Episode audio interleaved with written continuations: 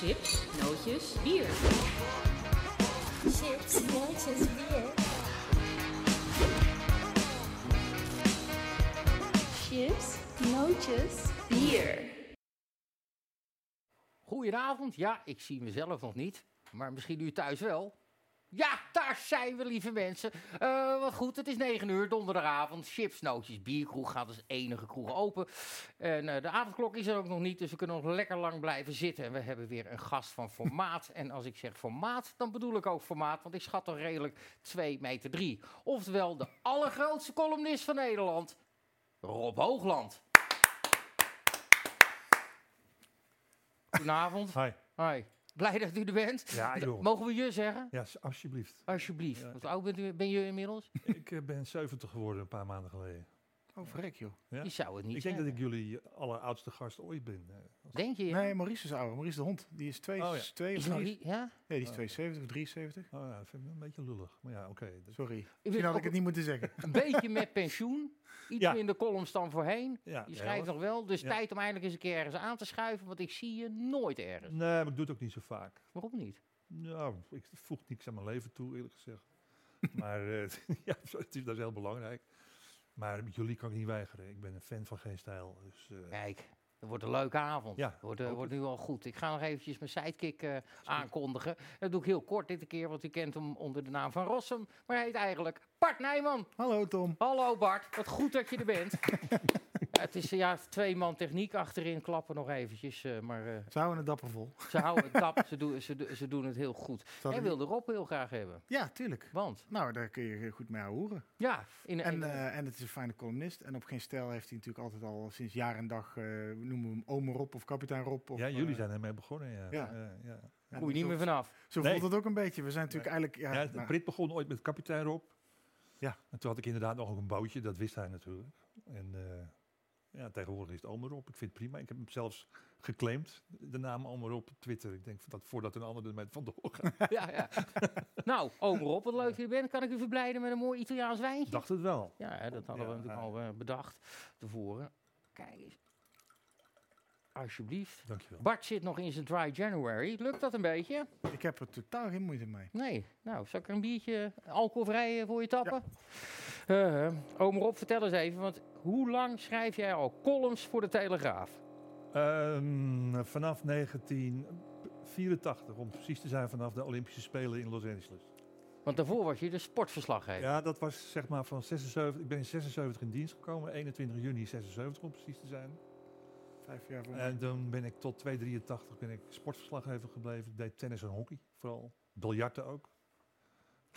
Hoe geef je daar commentaar? Nou ja, dat leidt alleen maar tot alcoholisme natuurlijk. Dus Ja. dat, destijds werd het eh, voornamelijk in cafés nog gespeeld. Tegenwoordig doen ze het in sporthallen. En ehm, daar ben ik op een gegeven moment toen mee gestopt. Eh, toen ben ik eindredacteur geworden voor de kleurenbijlagen die wij hadden, weekeinde. Totdat in 84 de Olympische Spelen zou plaatsvinden. En eh, ik eh, door de hoofdredactie werd opgetrommeld met de mededeling: jij gaat naar Los Angeles. En jij gaat daar columns schrijven. Want de man die daar columns zou schrijven, zijn vrouw werd ernstig ziek, dus die kon niet mee. Nico van der Zwet Slotenmaker was dat. Dus ja, toen ging, ben ik maar meegegaan. Ik was helemaal niet zelf van plan. Maar dat ging destijds zo bij de Telegraaf. Dat werd je niet gevraagd, maar dat werd je gewoon medegedeeld. Ja, en dit vond ik natuurlijk ook wel heel leuk om te doen. Ik had, eh, ik had wel eh, andere dingen gedaan, maar de Olympische Spelen nog nooit. En eh, zeker niet van Los Angeles. Het is toch een heerlijke stad om naartoe te gaan. En, nee, daar ben ik begonnen. En toen schreef ik elke dag een column en elke dag een reportage. Drie weken lang. En toen kwam ik terug. En was de hoofdredactie kennelijk bevallen. En toen zeiden ze, je gaat nu eens per week voor de tweede keer een wekelijkse, een wekelijkse column schrijven. Totdat Leo Derksen eind 88 eh, met de fut ging. Dat was destijds nog verplicht. Die moest er tot zijn grote leedwezen op zijn 62 al uit. En eh, toen ben ik op die plek gaan staan. En toen werd je een soort page-free girl. Ja, ja, de titel heb ik er al voor. Dus Ja. wat dat betreft- Vanaf dat moment, elke dag dat er een telegraaf was. Nee, nee, ik ben eh, de eerste, de eerste jaren deed ik het drie keer per week. En toen vier keer per week. Vijf keer. Op een gegeven moment dacht ik nou elke dag. Maar toen kregen we die zondagskrant erbij. En toen werd het zeven keer per week. Toen ben ik weer teruggegaan naar vijf. Totdat de zondagskrant wegging.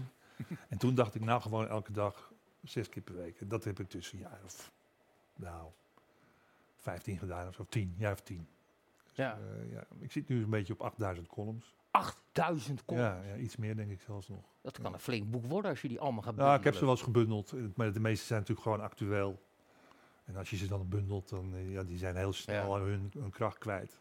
Is leuk. uh, Overigens, ik denk dat Theodor Holman er veel meer heeft geschreven. Hoor. ja, ja, die komt hier ook graag. Ja, en ik, ik, ik ken Theodor vrij goed. En die, die schrijft, denk ik, eh, met al de bladen waar hij voor schrijft, komt hij op 10 columns per week of zoiets. Dat vind ik echt ontzettend knap. Ja. Jij zei net tegen mij, ik vroeg aan je van waarom schuif je nooit eens ergens aan in een programma? Ik, ik kon één dingetje vinden, dat rondreizen. Je schijnt nog Ja, ja, ja, dat was- 154 mensen naar gekeken. Ja, dat weet ik. Maar dat het iets beter gaat hier. de Ron eh, van Ron Rijssen, dat is Ron Perenboom Voller. en Die, Ja? Oh, Die werkte vroeger op de, op die, die was zeg maar chef van de reiskrant.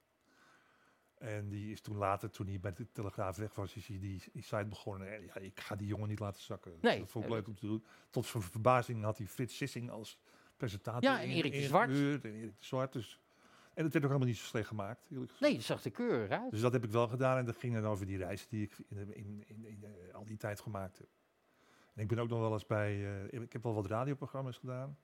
Bij BNR ook. Ik heb een keer bij Dit Was Het Nieuws gezeten. Dat is wel heel lang geleden hoor. Met Ra- Raoul Heertje nog. En, en Thomas Akda. Dus toen, en, dat was eigenlijk niet zo'n succes vond ik zelf. Eh, Die gasten die, die troef je natuurlijk met alles af. Ja, En, maar goed, zij vonden het wel leuk. Eh, voor de rest. Ja, ik heb ook een keer bij WNL gezeten, een paar keer. maar dan moet je wel heel vroeg op, hè? Ja, een keer bij, eh, inderdaad op zondagochtend bij, eh, hoe heet die? eh, Niemand? Niemand. ja, Rick Nieman. En eh, ook wel eens een keer s'avonds met Jan Dijkgraaf en zo in, in, in zo'n Dus opiniemakers. opinie, ja. ja. Maar je zegt, het En ook op de radio, ja. voegt weinig toe aan mijn leven. Wat voegt bij jou naast het columnstikken wel wat toe aan je leven? Nou, er blijft niet zoveel over. Nou, tegenwoordig wel. Maar ik, ik ben gewoon, ik ben ook niet zo'n prater. Ik, ben- ik wil gewoon graag schrijven. En, eh, Kan nog leuk worden vanavond. ja, ja, je- een paar van die wel voor de wijntjes. avondklok thuis. Hier, je Paar zet hem er gewoon Een naast. paar van die wijntjes en dan eh, blijf ik lullen. Nee hoor, nee, maar je moet gewoon weten waar je, waar je redelijk goed in bent. En de, de, de schrijven kan ik wel aardig, dus dat, Ja. dat doe ik dan liever. En eh, ik, ik, ik, ik golf ook graag. Dat doe ik ook, Ah. maar zwinters niet. Nee, Nee, moet je en zo dat doe ik al jaren niet zwinters. Dus Nee. eh, echte golfers vinden dat helemaal heel slap. Ja? Ja. ja, ik heb dat met wielrennen. Als het regent, wind tegen en ik moet de berg op, dan sla ik ook even een rondje over. eh. Ja. Dus, eh, Ja, het meeste, dat, dat, qua golf is dat fanatieke er wel af. Vroeger ging ik echt zo drie, vier keer per week spelen. En ook over de hele wereld. Dat doe ik niet meer. Over de hele wereld, ja? Ja, zit je een golfbaan op. Ja, ja, zeker. Ja, ja. En nu ga ik wel eh, nog regelmatig naar Texel, want daar ligt een schitterende golfbaan. Nou, dat is dan mijn uitje. Dus dan, ja, het klinkt wat triest nog, maar dat is het niet, hè? De- zeer gelukkig. nou, dat is dan mijn uitje, weet je. Nee, nee, nee. want Ik heb twee huizen. Ik heb hier in Amsterdam een, eh zeg maar een pied de terre. En ik heb in eh, de Noord-Hollandse kust een mooie boerderij. We hoeven ons geen zorgen te maken. Nee, dat moet je zeker niet doen. En ik heb een, eh, ja, en mijn vrouw, die net zo oud is als ik, die werkt ook nog. En we zijn al hartstikke druk bezig nog. Dus, Ja, want je eh, bent dus eigenlijk al met pensioen, maar je wilde wel blijven. ja, ja, ik ben, eh, ik ben al vijf jaar met pensioen. Ja. Maar je wilde dan terug naar drie dagen Nou, dat was eigenlijk al. Toen was Jules Paradijs nog hoofdredacteur en die wilde al dat ik zou blijven. Ja, dat, ik, ik, ik denk dat ik gewoon goed score in de, in de cijfers. Ja, je bent populair. Dat denk ik, ja. En ik- eerlijk gezegd weet ik dat zelf niet. Ik wil het ook niet eens weten. Maar eh, die zegt van, nou, als jij met pensioen gaat, wil ik graag dat je blijft. En die wens heeft Paul Jansen overgenomen toen hij eh, hoofdredacteur werd. En ik heb toen zelf gezegd, dat wil ik wel, maar dan drie keer per week. Dat vind ik eigenlijk mooi. Ja, Die dosa. En als, als eh, eh, hoe heet die, Marcel er niet is, Marcel Peerboom Voller, die de andere drie columns schrijft, dan doe ik het gewoon weer elke dag.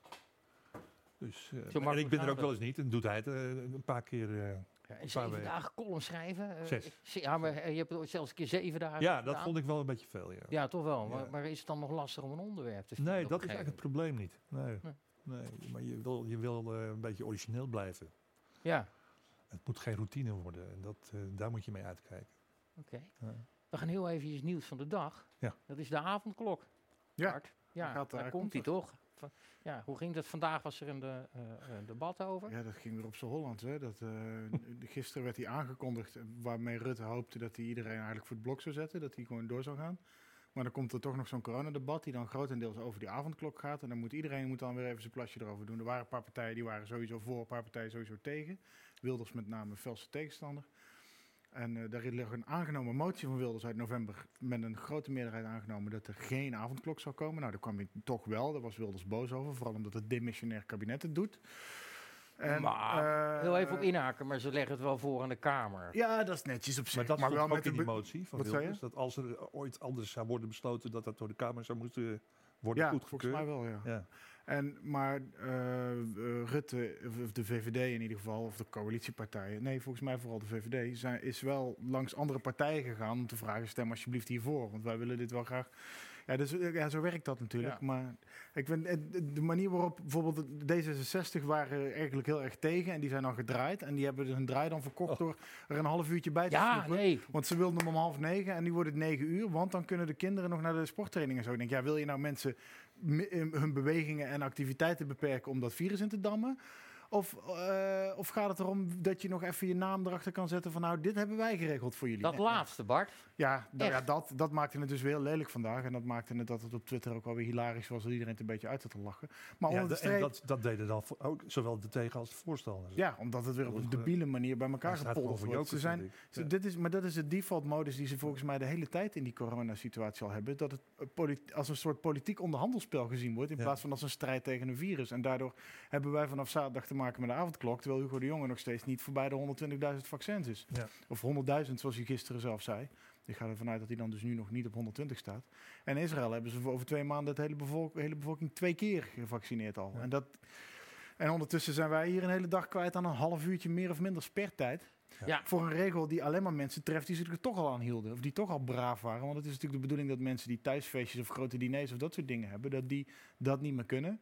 Omdat er een sperklok is. Nou ja, dan begint je feestje een half uur eerder en het duurt gewoon tot vier uur. En dan ga je daarna wel weer naar huis. Ja. Ja. En ondertussen kun- kunnen mensen die de hele dag thuis werken, achter de Zoom zitten en met de kinderen aan het thuisonderwijs zijn. S'avonds avondeten afwassen en denken, nou schat, we gaan nog een rondje wandelen. Oh nee, dat mag niet meer. Nee, als je een hond hebt. Maar, Ja, en dan mag je ook alleen maar in je eentje. Dan mag je ook niet samen met je vrouw. eh, dus nou ja, dat- ik vind, ik vind het een debiele maatregel. En ik denk dat die vooral, eh, de- ik spreek nu eigenlijk ook wel een beetje uit mezelf. Bij mijzelf ondermijnt het in ieder geval mijn, mijn eh enthousiasme. Nou, enthousiasme heb ik er nooit voor gehad. Maar die bereidwilligheid om aan, aan al die maatregelen te gaan. Niet dat ik nou meteen zeg, oké, als ik dit niet meer mag, dan doe ik de rest ook niet meer. Maar je probeert een beetje, ondanks dat de regels allemaal stom zijn, en zo een beetje mee te doen. En dan maken ze het eerst nog stommer voor degene die toch Ja. eigenlijk al, nou ja, dat vind ik niet. mij stoorde vooral die, eh, dat je daar vier, vijf uur over aan het debatteren bent. En wat heb je dan gewonnen? 30 minuten extra. Ja, het is, echt Het is, het is, het het Ja. is zo Nederlands. Ja. Het is echt. Maar het leverde wel heerlijke taal weer van Wilders op. Ja, die was echt boos. hè? Ja, ja. Zullen we eens even kijken? Ja, graag. Hier startje 1 alsjeblieft. De heer Wilders.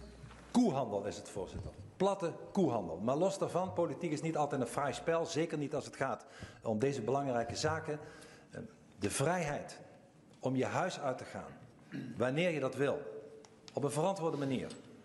De, het voorkomen dat de overheid, in dit geval in de persoon van Mark Rutte, bepaalt wanneer jij je huis mag verlaten, is iets, mevrouw de voorzitter, waar ik voor vecht.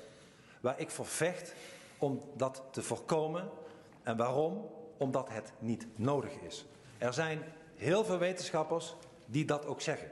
U stuurt alleen naar de Kamer de mensen die in uw straatje spreken. Nogmaals, vanmorgen de kranten staan er vol van, van wetenschappers die iets anders zeggen. En ik laat mij niet door deze premier aanpraten dat de PVV-fractie, die een duizend keer groter hart heeft voor de zorg, en dat ook heeft laten zien de afgelopen jaren, de fractie is dan, die daar niet verantwoord mee omgaan. U bent degene geweest, uw partij is de partij geweest die de ziekenhuizen heeft gesloten, die de IC's heeft gesloten, die de spoedeisende hulpposten heeft gesloten. Dat hebben wij niet gedaan, dat heeft u gedaan. Dus kom mij niet aan met een onverantwoord beleid over de zorg, want dat was de VVD onder leiding van Mark Rutte die dat heeft gedaan. En ik sta hier voor de vrijheid. Ik ben hem zelf kwijt. En ik weet hoe dat is. En ik accepteer niet dat wij onnodig, als het nodig is, is het nodig. Maar dat wij onnodig de avondklok gaan invoeren terwijl er alternatieven zijn om in te voeren. En die zijn er. En als het niet het vaccineren is, dan dat is het wel. Want die avond, die, die, die vijf, die, die mensen eh, die de ziekenhuizen doen overstromen, dat is pas in mei. Dat is niet eerder. Dat heeft het OMT ons laten zien. Dan komen we tot die aantallen van 1250, van 1200, nee, al in mei, van 1250 mensen.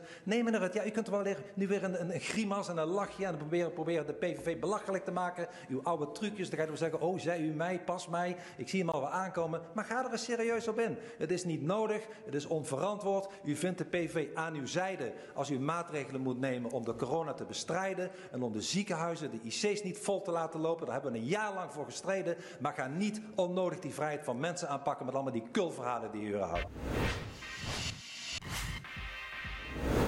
Oh, hij gaat toch eerst op mij, sorry. Eh, de prijs voor eh, de eh, mooiste coronamat is dit jaar gewonnen door de heer Wilders. Bart, jij wou er Ja. wat over zeggen. Nou, ja, je, kan hier, je kan hier natuurlijk heel makkelijk denken van... oh ja, daar heb je de PVV weer, die zijn per definitie tegen, die staan heel hard te schreeuwen. Maar Wilders heeft juist de afgelopen, afgelopen jaar best wel constructief...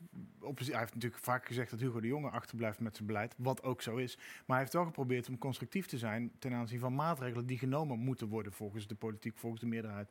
En hier gaat hij toch heel fel tegenin. En dan, dat, dat viel me op, dat die, dat die vrijheidsberoving, het, lijkt bijna alsof het hem ook een persoonlijke snaar raakt. Terwijl hij kan al nergens heen, dus voor hem maakt een avondklokje meer of minder ook niet uit. Maar hij, hij zei bij herhaling vandaag van ik weet hoe dit voelt en dat gaan we gewoon niet doen. En dat vond ik, ik vond dat fijn. Ik, eh, ik was helemaal team Geert vandaag. Jij sloeg net aan op wat hij zei van ja, weet je wat, eigenlijk Nou ja, van die over, overstoepeling over- van die ziekenhuizen pas in mei. Ja, en volgens mij weet niemand dat. Eh, en dat blijkt ook wel voortdurend uit die getuigenissen van, eh, van die mannen die ik eh, vroeg, vanochtend in mijn column Kuip en Grompie noemde. die, die, die, die tegenwoordig ook al tegen elkaar in zitten te praten. Maar goed, niemand weet het. En eh, dat vind ik wel een beetje makkelijk van hem. Maar voor de rest is dit natuurlijk een ijzersterke eh, inter- interruptie. Ik bedoel, daar, kun je weinig tegen inbrengen. Maar om nou te zeggen, mei, ja, het, voor hetzelfde geld is het in april hartstikke mis. Wat, en wat vind je van die avondklok als geheel, als plan? Los Ja, van het... ik heb er persoonlijk helemaal geen problemen mee. Want vol- ik, en ik denk 90% van de bevolking verandert er volgens mij helemaal niet zoveel. Want ik denk dat 90% van de bevolking gaat na 9 helemaal niet meer de straat op. nou, zeker nu niet. En ik ja. weet, wat ik ook heel raar vind, en dat heb ik toevallig ook net op Twitter geroepen, die half vijf, dat je er dan weer in uit mag. Wie doet dat dan? Wie gaat er nou om half vijf eh, s ochtends weer de straat op? De- Degene die die krant van jou uh, bezorgt. Ja, Ja, maar dat is werk, daar krijg je een ontheffing voor. dat is waar. Ja, ik, moet zeggen, ik heb dat wel eens. Dan moet ik ook echt heel vroeg opstaan. Dan moet ik Ja. om half zes aan de buiten. Dan denk ik ook altijd dat ik de enige Ja. ben. Maar dan zit iedereen al op zijn fiets, joh. Die, eh, dat schijnt Ja, maar die, zijn, al- die gaan allemaal naar hun werk. Ja. Ja, die in, kunnen in Utrecht gewoon in Amsterdam niet hoor. Nee, nee. eh, Nee, Amsterdam is wat dat betreft wel Komt laat op tien, gang. Ja, echt laat Absoluut, dat is waar. Dat zie je ook op de Albert Kuip bijvoorbeeld. Elke andere markt in de wereld is 's morgens om 8 uur hartstikke druk. De Albert Kuip begint om een uur of half elf, elf uur een beetje volk te lopen. Ja. Het is wel heel Amsterdams. Maar jij noemde Maar- net Gompie. Ik neem aan dat je Gommers wordt. Ja, tuurlijk. Maar die ging gisteren nog Maar dat zeggen kwam dat ook die- een beetje, ik heb hem ook, Kuip en Gompie, ik noemde ze de, de, de Johnny en Rijk van 2021. Omdat die Gompie, eh, ja, die, die, die heeft zich, zichzelf inmiddels een soort s- sterrenstatus toebedeeld. Gaat hij eerst met die Famke Louise, gaat hij, eh, gaat hij in zee en dan eh, gaat hij roepen dat vrouwen maar even beter niet zwanger kunnen worden. Dan denk ik, man, doe gewoon je werk. Ik vind het een aardige man hoor. Maar bedoel, dat heb je vaak met dit soort eh deskundigen. die... zijn zo vaak op tv dat ze gaan zich ook met andere dingen Ja, bemoeien. die gaan zi- nog meer in zichzelf geloven. Ja, natuurlijk, ja, ja. het is wachten tot zijn wakku wakku opduiken altijd bij dat Ja, soort... eh, ja. Weet je, die, die- ja, ja, ja, ja. Dat zag je bij het Ab Oosterhuis destijds ook. Eh, Ja. En nu weer, aan het begin van die... Dus het iedere dag zit hij met een glas rode wijn voor zijn neus te roepen dat het allemaal meevalt. Tot het misging. En toen zeiden ja, ik heb altijd al gezegd dat het mis Ja, zou gaan. het lijkt me ook wel heel moeilijk om, dat, om je voortdurend alleen maar tot dat, eh, als je daar dag in dag uit aan die tafel zit. Maar als je dan die zo'n Gommers eh, gisteren nog zegt van ja, het- ik ben helemaal niet voor een avondklok. Ja, nou ja, en dan dat, ineens wordt die. eh, en, en Ku- Kuipers wel. ja, en, en dat ja, en dat hebben ze meteen uitgesproken. Toen waren de volgende dag waren ze opeens weer wel alle Ja. twee voor de niet avondklok. meer geloofwaardig. Nee, dat vind ik ook. Maar goed, ik, ik- persoonlijk zeg ik, het maakt mij niet zoveel uit. Ik bedoel, ik, eh, het komt ook omdat ik een hond heb. Dus ik kom er sowieso uit. Bouwvink heet Heb je al, heb je al veel, Bavink, ja. aanvragen, Ja. veel aanvragen om hem te lenen? Om haar Ja, te ik lenen? heb, ik heb het in mijn column aangeboden. 15, hal- 15 euro per half uur, omdat ik vind dat de min- minder bedeelden ook een kans moeten krijgen. ik, ik ben een Dresiaan. Dus, Ja. eh, maar Hey. eh, toen werd me dat weer verboden door, eh, door, eh, door Mark. Dus nou ja, daar heb ik een beetje gein over gemaakt. Ja. Maar ik denk dat in echt dat 90% van de bevolking eh, denkt, nou ja, oké, dan hebben we het gewoon een lockdown s'avonds. ja, En, eh, eh, ja. die, ik, die heb ik toch al. of Ja. een avondklok. Dit is natuurlijk uitsluitend voor de jongeren bestemd die, die s'nachts feest gaan vieren. En zelfs dan denk ik, nou, dan verzamelen ze zich om half negen en dan zuipen ze door tot half vijf. Ja, ja, En dan gaan ze naar huis. ja vind ik ook Eh, een eh, acceptabele tijd om eens een keer naar huis te Moet je gaan. eerlijk zeggen, ik ben eh, ooit ook jong geweest. Dat is wel heel lang geleden, maar dat, zo deed ik het ook.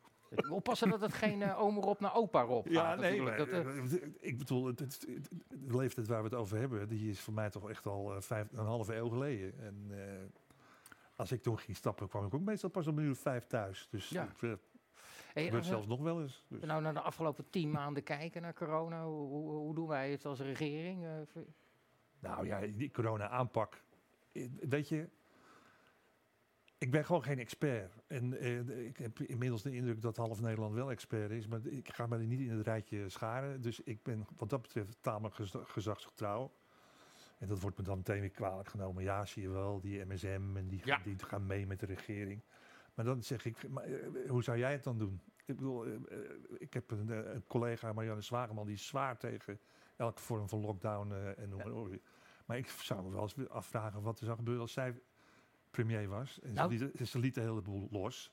Dan is het binnen een paar weken op die EC's, IC's is het gewoon niet meer te doen. nee, maar zij en die had... prijs betaal je dan. Sorry. Ja, ja, dat heb ik er dus niet voor over. Je hebt nog een bepaalde solidariteit, vind ik, met elkaar. Zij vond het een goed idee om bijvoorbeeld het hele OV in Nederland af te schaffen. Ja, Ja, wat zie je daarmee op? ja nee, dat vroeg, vraag ik me ook nog steeds Ja, af. Maar ja. moest je vooral niet al te kritisch op zijn. Want ik Nee, heb het nee, begrepen. Maar, echt, maar ik denk, ja, hoe, eh, hoe, hoe dan? Maar ze heeft hier ook een keer gezeten. Toen heette het nog Corona Café. Ja, dat heb ik gezien, een, een deel. Dat begon wat stroef, kan ik me herinneren, dat, dat gesprek. Maar goed. Dat is, Ja, nee, dat, dat- ik kan, ik kan, we hebben zoveel Het mensen. is ook niet de makkelijkste vrouw. Nee, nee. Ik vind het schat hoor, Nee. verder. Ja? Ik vind, dat wel, ik vind het wel goed dat ze zich, eh, dat, dat in ieder geval iemand zich nog, vooral eh, niet zozeer om, om wat ze zegt, maar omdat dat ze in ieder geval nog een beetje ruksigloos zich roert. Want je mag, ook als de regels wel een goed idee zijn, dan is het nog geen reden om er niet af en toe kritisch over te zijn. Of om te vragen Nee, waarom of waarom niet. Of, eh, alles zeggen, maar ik vind oh ja, nee, ja, ik bedoel, zich nou niet echt al te tactisch heeft uitgesproken over ouderen. Dus Doorhout. o- Ook, ook, ja, maar ook in haar meest recente column had ze het over 2,4 miljoen ouderen. Een hallucinant ge- getal noemden ze dat. Nederland is een bejaardenoord. Eh, En vervolgens is timmeren ze een bordje waarop stond: eh, ga op tijd dood, doorhoud. Ik weet niet of ze dat bordje ook meegenomen heeft hoor, die dag naar eh, Amsterdam. Maar dat had ze dus wel degelijk getimmerd, want dat heeft ze ja, gefotografeerd ja, daar kwam, en op Twitter gezet. dat was weer een hoop. En dan, en dan zegt ze meteen weer dat mensen die daar wat van roepen, of die daar verontwaardigd over zijn, van ja, maar jullie zijn te dom om dat te begrijpen. Dat is een eh, veelgehoorde quote op Twitter en Ja. dergelijke. Ja. Als, het, eh, Ja, als jij niet. maar dat, eh, dat komt inherent met als je natuurlijk ergens expert in bent. Hè? Dan is iedereen is, is, maar waar is zij expert in? Ja, gewoon natuurlijk zeggen dat je het bent, ben je het vaak al. Hè? Ja, maar een beetje, nu hameren ze er weer op. We zijn een angstig volk geworden, worden angstig gemaakt. Ah, ja, daar ben ik, maar maar daar ben is ik het, natuurlijk ook wel een beetje angstig om de, Daar ben ik het eh, niet om de per se dagvoorzitterschapjes te, te ver- verliezen. ja, maar ik ben het ook niet per se helemaal mee oneens. Want er zijn Ja. ook wel mensen die zodra ze verteld wordt dat er buiten gevaar dreigt, dan doen ze de gordijnen dicht en dan gaan ze op internet kijken of de rest ook wel braaf binnen blijft. Ja. En dat, Ja, dus dat mentaliteitje zit er in Nederland wel sterk in. En daar word ik af en toe ook wel een beetje gallies Al van. vrij lang. Ja, ja, het is niet nieuw inderdaad. Maar dat, en dat vind ik met zo'n avondklok ook. Dan zie je dat ook weer. Dan, ik zat gisteravond vooral een beetje wat sarcastische opmerkingen ook op Twitter te maken daarover. Ik vind het verschrikkelijk die avondklok. Ik ben niet van plan om eraan te gaan houden. En ze doen maar als ze me aanhouden. Maar eh, eh, ik, ben ook niet, ik ben dan ook niet onderweg naar feestjes. Maar ik wil in ieder geval niet beperkt worden in die vrijheid. Maar dan maak je er wat sarcastische opmerkingen over. En dan krijg je allemaal van die mensen over je heen die dan beginnen te... Ja, die beginnen jou alvast te foeiwapperen voordat de eerste BOA überhaupt zijn taakomschrijving heeft gehad ten aanzien van die, eh, van die klok. En dat doen, dat doen wij Nederlanders doen dat wel heel makkelijk en heel gretig bij elkaar. En dat Ja. Heeft me die hele coronaperiode al gestoord. En ik heb het idee dat dat bij onder andere zo'n zwagerman, ook bij anderen, is dat een beetje een drijfveer om juist een schepje er bovenop te doen de andere Ja. kant op. Alleen soms wordt het ook een beetje dwars zijn om het dwars zijn. En dan heb je er ook niet zoveel meer aan. Nee, nee, maar het is wel een beetje NSB-gedrag wat we vertonen. Andere mensen een beetje verraden en erop letten. En, eh, ja, dat, Ik denk dat dat bij een bepaald deel van de mensen weer juist averechts werkt om ze aan die regels te houden. Ja. Gewoon- Nou, eh, ik moet je wel zeggen, eh, dat ik, als ik die figuren in de, in de supermarkt zie lopen die bewust zonder mondkapje daar rondlopen, zo met een blik van wie maakt mij wat. Nou, daar heb ik ook wel de pest over. Ja. Maar die Ja. ga ik niet aanspreken hoor, dat zoeken ze zelf maar uit. dat, is ook, dat is ook weer heel Nederlands. Eh, nee, nee, maar jij, Nou, toen die mondkapjes op Ik vind het vooral lullig voor het personeel, want die moeten dan dat soort me- mensen proberen tot de orde te roepen. Ja, het Die is, toch, krijgen dan een grote muil. Het is toch vaak een beetje inderdaad als je ergens een aanslag voor krijgt of een rekening die niet klopt. Of en dan, ga je, dan ga je woedend bellen en dan krijg je iemand aan de lijn die helemaal niets vermoedend is. Ja. En dan moet je het net doen alsof dat diegene dan verpersoonlijkt. Ja. En dat heb je natuurlijk met die in Ja. de supermarkt. De vakkenvuller van 16, die voert ook maar uit wat er wordt opgedragen. Van een bedrijfsleider die ook maar doet wat de staat heeft Ja. bepaald. Moet je daar dan inderdaad met een grote mel tegenover gaan staan en van, nou zeg dan wat, dat Ja. ik geen mondkapje Ja, heb. precies. Ja. Ja, ik heb ik, die mondkapjes die draag ik niet omdat ik er nou zo heel erg in geloof. Maar dat doe je omdat we dat een beetje met elkaar afgesproken mensen. Dat, Precies, dat doe ik dus ook. ja. Ik vind wel mensen die buiten fietsen met zo'n ding op hun bek, die vind ik wel volslagen debiel. Dat, Ja, wil, ik, dat- dat wil ik dan ook wel weer gezegd hebben. Sowieso mensen die op dit moment ja, buiten je fietsen vind ik veel debiel. oudere mensen ook buiten mee lopen. Maar ik denk dat die hebben gezegd dan ook misschien wel een, eh, een onderliggende ziekte hebben. Of een astma of weet ik veel wat. Ik, heb een Oh. broer die zwaar astma heeft. En, eh, die, ja, die, die- en die heeft toevallig corona gehad laatst. Maar die heeft het gelukkig in milde vorm gehad. Maar als je het op die, met die ziektes krijgt. En mijn broer is ook al 73. Nou, toen ik hoorde dat hij het had, schrok ik me dood. Maar hij niet Dus ik kan, me- nee, hij, niet, hij was er vrij nuchter onder. Maar ik kan me dus voorstellen dat dat soort mensen ook buiten met een, een mondkapje op gaat lopen. Dat je het gewoon liever niet Nee. het risico neemt. En ik, eh, Laat voor ons, de rest het, slaat nergens op buiten. Ik doe het ook niet. Klaar. laat ons eh, Dat heb, ik ook, even- dat heb ik ook als ik naar het voetballen zitten kijken. Dan zie ik die hele lege stadions. Ik denk, daar kan je toch gewoon 5000 man neerzetten. Ja, Tien precies, meter ja. uit elkaar. Jong, maar ik, ik betaal nu al twee jaar een seizoenkaart. eh, elke, Voor ja, welke club? Voor Utrecht. Hmm, zou Ja, sorry. Ja, jij, bent, jij bent AZ, hè? nou, ik ben een Alkmaar oorspronkelijk. Ja, nee, we hebben elkaar ooit één keer privé gezien eh, in het stadion bij, eh, bij Ajax AZ. Is dat zo? Jullie Ja, 5 verdomd, ja. en klopt, ja. Zie, Hij volgens mij 5-0 of 6-0. of dat- Zoiets, ja, ja. Die eerste helft was een ruk, maar dat. Maar dat, eh, dat geeft je. Zullen we corona afsluiten, jongens? Ja, ja, hoe eerder hoe liever. Want, eh, ja, nee, nee, zeker. Maar eh, voor vanavond eventjes. En, ehm, eh, ja, Ja, laten we ermee stoppen met dat corona. Ja, ja. Ja. laten we, we- hier. Als we nou allemaal doen of het niet bestaat, Ja, gewoon nee doen. En, eh, misschien Nee, is er dan ook wel niks aan de hand. Hebben al die complotdenkers toch gelijk? dat zou zomaar kunnen. Al die Dan 2000. kunnen we dat niet gewoon één week testen? En als het dan niet zo is, dat ze dan ook altijd de bek moeten houden. Ja, je kan ervoor Nou, ze, gaan, ze gaan toch allemaal proeven doen? eh, Met, in- met ingang van half februari. Ze gaan toch. eh, Voor festivals en dergelijke, ja, toch? Ja. ja, ja. Met ja. blaastesten en zo. Dat zou, Ja. ja. ik, ik ben er op zich wel zou, voor, hoor. eigenlijk hadden ze daar al willen, mee willen beginnen, maar dat is ook weer een, je hebt een maand uit. Heeft Hugo er wat Ja. mee te maken? Nee, toch? We hebben, hier, we hebben hier een paar maanden terug hadden we hier Adse de Vriezen van 3 voor 12, VPRO. En eh, die zei, ja, eigenlijk bijna vanaf dag 1 hebben die grote organisaties, Mojo en, en LOK en al die, die festivalpartijen en grote, uit- grote zalenuitbaters, die hebben de regering gebeld Ja. en gezegd, wij kunnen helpen, wij willen helpen, wij hebben ervaring met crowd control. Wij willen investeren in middelen, want ja, dat is Ja. voor hun weer... Ja, dat loopt allemaal vast in de, in de molens van de bureaucratie. Guido Wijers die heeft er van de week nog een heel filmpje uitgewijd. Ja, die heeft hier ook gezeten, met voor die, want die ging zelf ik dingen dat vond ik verzinnen. Een goed verhaal van hem. Met Ja, die had op een gegeven moment ook in de eerste blok had hij een, een soort podium gemaakt. Wat eh, opgedeeld was in, Ja. het is in de zaal. Er Ja. zat een vrachtwagen tussen. Had hij vier. eh, Ja. En zo kon hij dan toch nog iets van 150 man kwijt Ja. of zo. Eh, Ja, je moet inventief zijn. Ja, en doorzetten. En ook gewoon niet jezelf te groot voelen om misschien voor zo'n klein groepje te gaan staan, zeg maar. Nee, en het is ook wel heel eh, confronterend voor comedians en zo. Want als je de 30 man nog niet uitverkocht krijgt, dan moet je echt stoppen met Ja, werk. maar en eh. andersom ook eh, een, een, een, dansvoorstelling of een, of een toneelstuk. Dat kan in principe in een matig gevulde zaal. Maar een, echt een goede cabaretvoorstelling gedijt natuurlijk ook wel bij de publieksenergie Tuurlijk, die er terugkaatst. Dus als je daar iedere keer twee stoelen aan iedere kant vrij moet laten. In de bioscoop vond ik het fantastisch. Altijd plek, nooit iemand naast je, nooit iemand recht voor je. Maar goed, die zijn inmiddels die zijn ook al Ja, een zijn ook weer. Goed, zullen we nou even doorgaan naar een ander eh, ontzettend leuk onderwerp? Want dat eh, domineert het nieuws namelijk ook al weken. Eh, de laatste twee weken nog steeds meer. En dat is ja, toch de toeslagenaffaire. Moeten we het ook weer over hebben. Want onze grote vriend van de show, die was on fire. Gaan we eerst Ja. eventjes naar kijken. Pieter Omtzigt over de toeslagenaffaire van het debat van afgelopen week.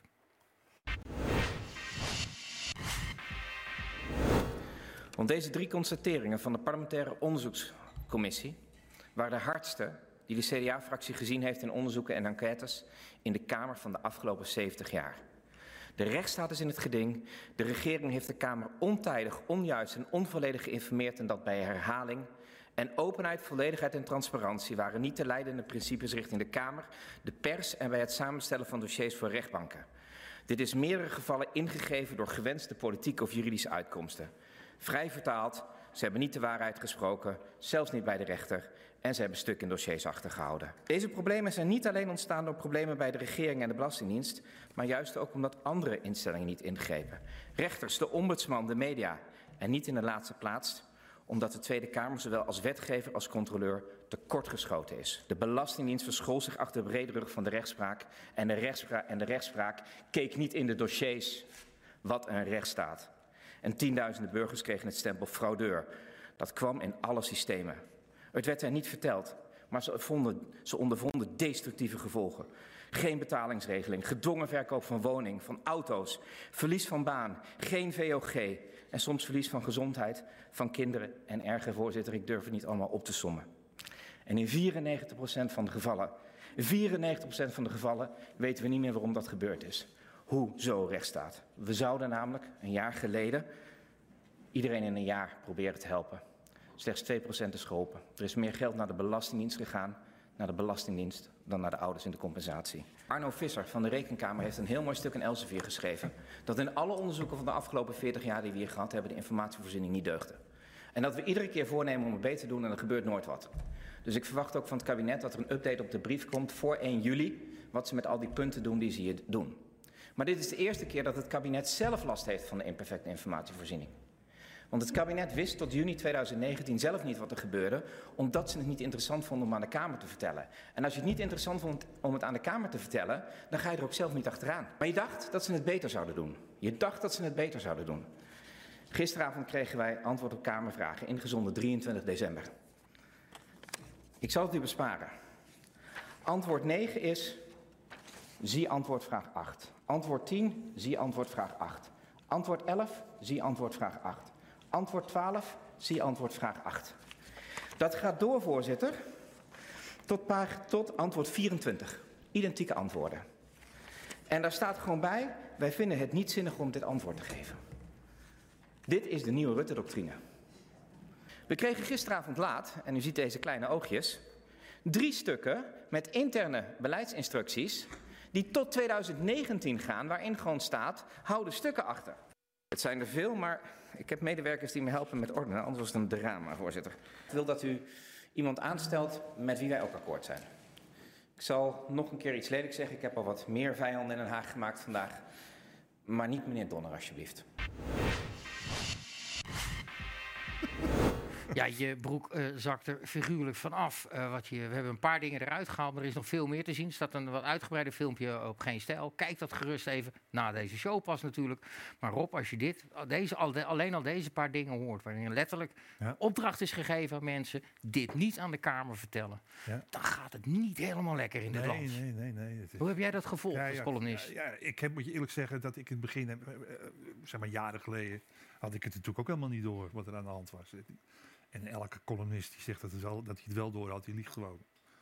Het, het speelde destijds ook helemaal niet. Bij de, bij de cursivisten, zal ik maar zeggen. Maar ja, dit is, die, is, die is weinig te, tegen in te brengen. Ja. Het is snoeihard wat hij zegt. Het enige is uh, wat, hij, wat volgens mij uitgeknipt is. Op een gegeven moment noemt hij alle bewindslieden op die, uh, die volgens hem schuldig zijn. Behalve Hoekstra. Terwijl die minister van Financiën was, of is. Eh, maar ja, die is van het CDA. En dan, dat ja, dan daar heeft hij wel een interruptie op gehad. Er zat een, er zat een interruptie okay, van Esther Ouwehand. Ja, en, dan werd, en dan zegt hij, dan zegt om zich letterlijk, die zegt ik ben niet in dienst van het CDA, ik ben niet in dienst van minister Hoekstra, nee. ik ben niet in dienst van fractievoorzitter Hoekstra en ik zal hem controleren zoals ik ze allemaal controleer. Nee, maar, en dan zie je Hoekstra met zo'n blik kijken van, moet ik die man nou heel dicht bij me houden of moet ja, ik hem nee, zo snel mogelijk bij me vandaan? Nee, maar goed, hij pleitte voor veel meer onafhankelijkheid en terecht. Maar dat was het enige moment dat ik dacht van, uh, nou... Iets harder voor je eigen club. Nou ja, goed. Ja. Hij gooit, Donner is natuurlijk ook nog uit zijn eigen ja, partij. Nou ja, dat die... die ja, die is misschien wat makkelijker af te kraken ja. op zijn afstand. Ja, uh, maar natuurlijk, dat is waar. Dat is nee, waar. maar ik, ik vind en wel... en, en, en Hoekstra, Omzicht en Hoekstra hebben zich natuurlijk een beetje aan elkaar verbonden in die lijsttrekkersstrijd. Dus de, ze moeten ook een beetje zuinig zijn op elkaar. Jawel, maar goed, dat, dat, dat is niet onafhankelijk. Nee, dat nee. klopt. Dat klopt. Ja. Daar, uh, maar voor de rest, ik wil uh, pet af voor die man en voor de Leiden. En, Zelfs voor Azarkan. En ook voor mijn collega's hoor, van RTL en Vertrouwen. Ik vind het echt fantastisch wat die jongens gedaan hebben. En, en, uh, en, en uh, hij betrekt in die toespraken ook de pers. Hè. Ja, die geeft hij een sneer. Nee, ik heb een vermoeden dat jij die kant ook al op wil. Dus ik denk... ja. En eh, ja, daar heeft hij ook gelijk in. Eh, ik bedoel, ik, nee, ik- nee, jij komt veel op, op, Binnenhof. hè? Ja, dat is mijn werk. Eh, Dus je komt ook wel op Nieuwspoort. Nee, dat, eh, ik, eh, dat, dat- van die bubs, daar wil ik echt van weg Nee, maar goed, daar ben ik dus ook wel in de loop der jaren eh, regelmatig geweest. En dan zie je gewoon dat dat allemaal met elkaar mengt. Ja. En, eh, dat, maar dat vind ik ook weer niet helemaal onbegrijpelijk. Want ik bedoel, ik- als ik parlementair verslaggever zou zijn, dan zou ik ook best vriendjes met heel wat politici willen zijn. Want dan krijg ik tenminste een beetje een nieuwtje toegespeeld. Ja. En zo werkt het nou eenmaal. Ja, Eh, maar als je, als je die nieuwtjes vervolgens ideologisch gaat gebruiken, of, Ja. of, of belangen gaat afwegen tegen je eigen belangen, persoonlijke belangen, je eigen persoonlijke overtuigingen, Ja. dat, dat proef ik in ieder geval vaak in veel verslaggeving. Als ik Tom Jan Meijers lees in NRC Handelsblad, dan lees je iemand die al heel lang rondloopt en heel goed is ingevoerd, Ja. maar ook altijd maar één kant van de munt laat zien. Ja. En dan als er eenmaal, het, eh, als er eenmaal een lijk Maar uit de kast rolt, dan zegt hij, ja, ik heb dat lijk heb ik al jaren zien zitten daar. Dan weet hij natuurlijk ineens achteraf ook weer alles. Dat. En er zit vaak een, eh, eh, daarom noemde ik het misschien net wel specifiek, van ja, je kan wel zeggen, dus de PVV die gaat weer tekeer, want die gaan altijd tekeer. Maar dat, je merkt dat, dat het toch vaak als iets vanuit, laten we zeggen, kartelpartijen, want dat is gewoon een goede term, eh, iets misgaat, dan zie je toch dat de parlementaire pers soms een beetje een bewegingje lijkt te maken Ja. om ze een beetje uit de wind te houden als die uitkomst Ja, anders. Ja, de, nee, de en- populisten in de en ik kaart denk dat er maar heel weinig parlementaire verslaggevers op de, in de vleugel van de PVV-fractie komen. Dus eh, ja, is ook lastig. om Ja, ik te- ben- ik ben nou, dat is niet helemaal waar. Alle mensen onder Wilders, daar heb je een nummer van. Die kun je over het algemeen redelijk makkelijk bereiken. Ja, nou, En, en die krijg je ook over kamer. Alleen Wilders, de heer Wilders, daar ben ik nou al zes maanden mee bezig om die een keer op die plek te ja, krijgen. ja, ja, ja, nou. En dat lukt nog steeds Ik ben niet. er een keer geweest.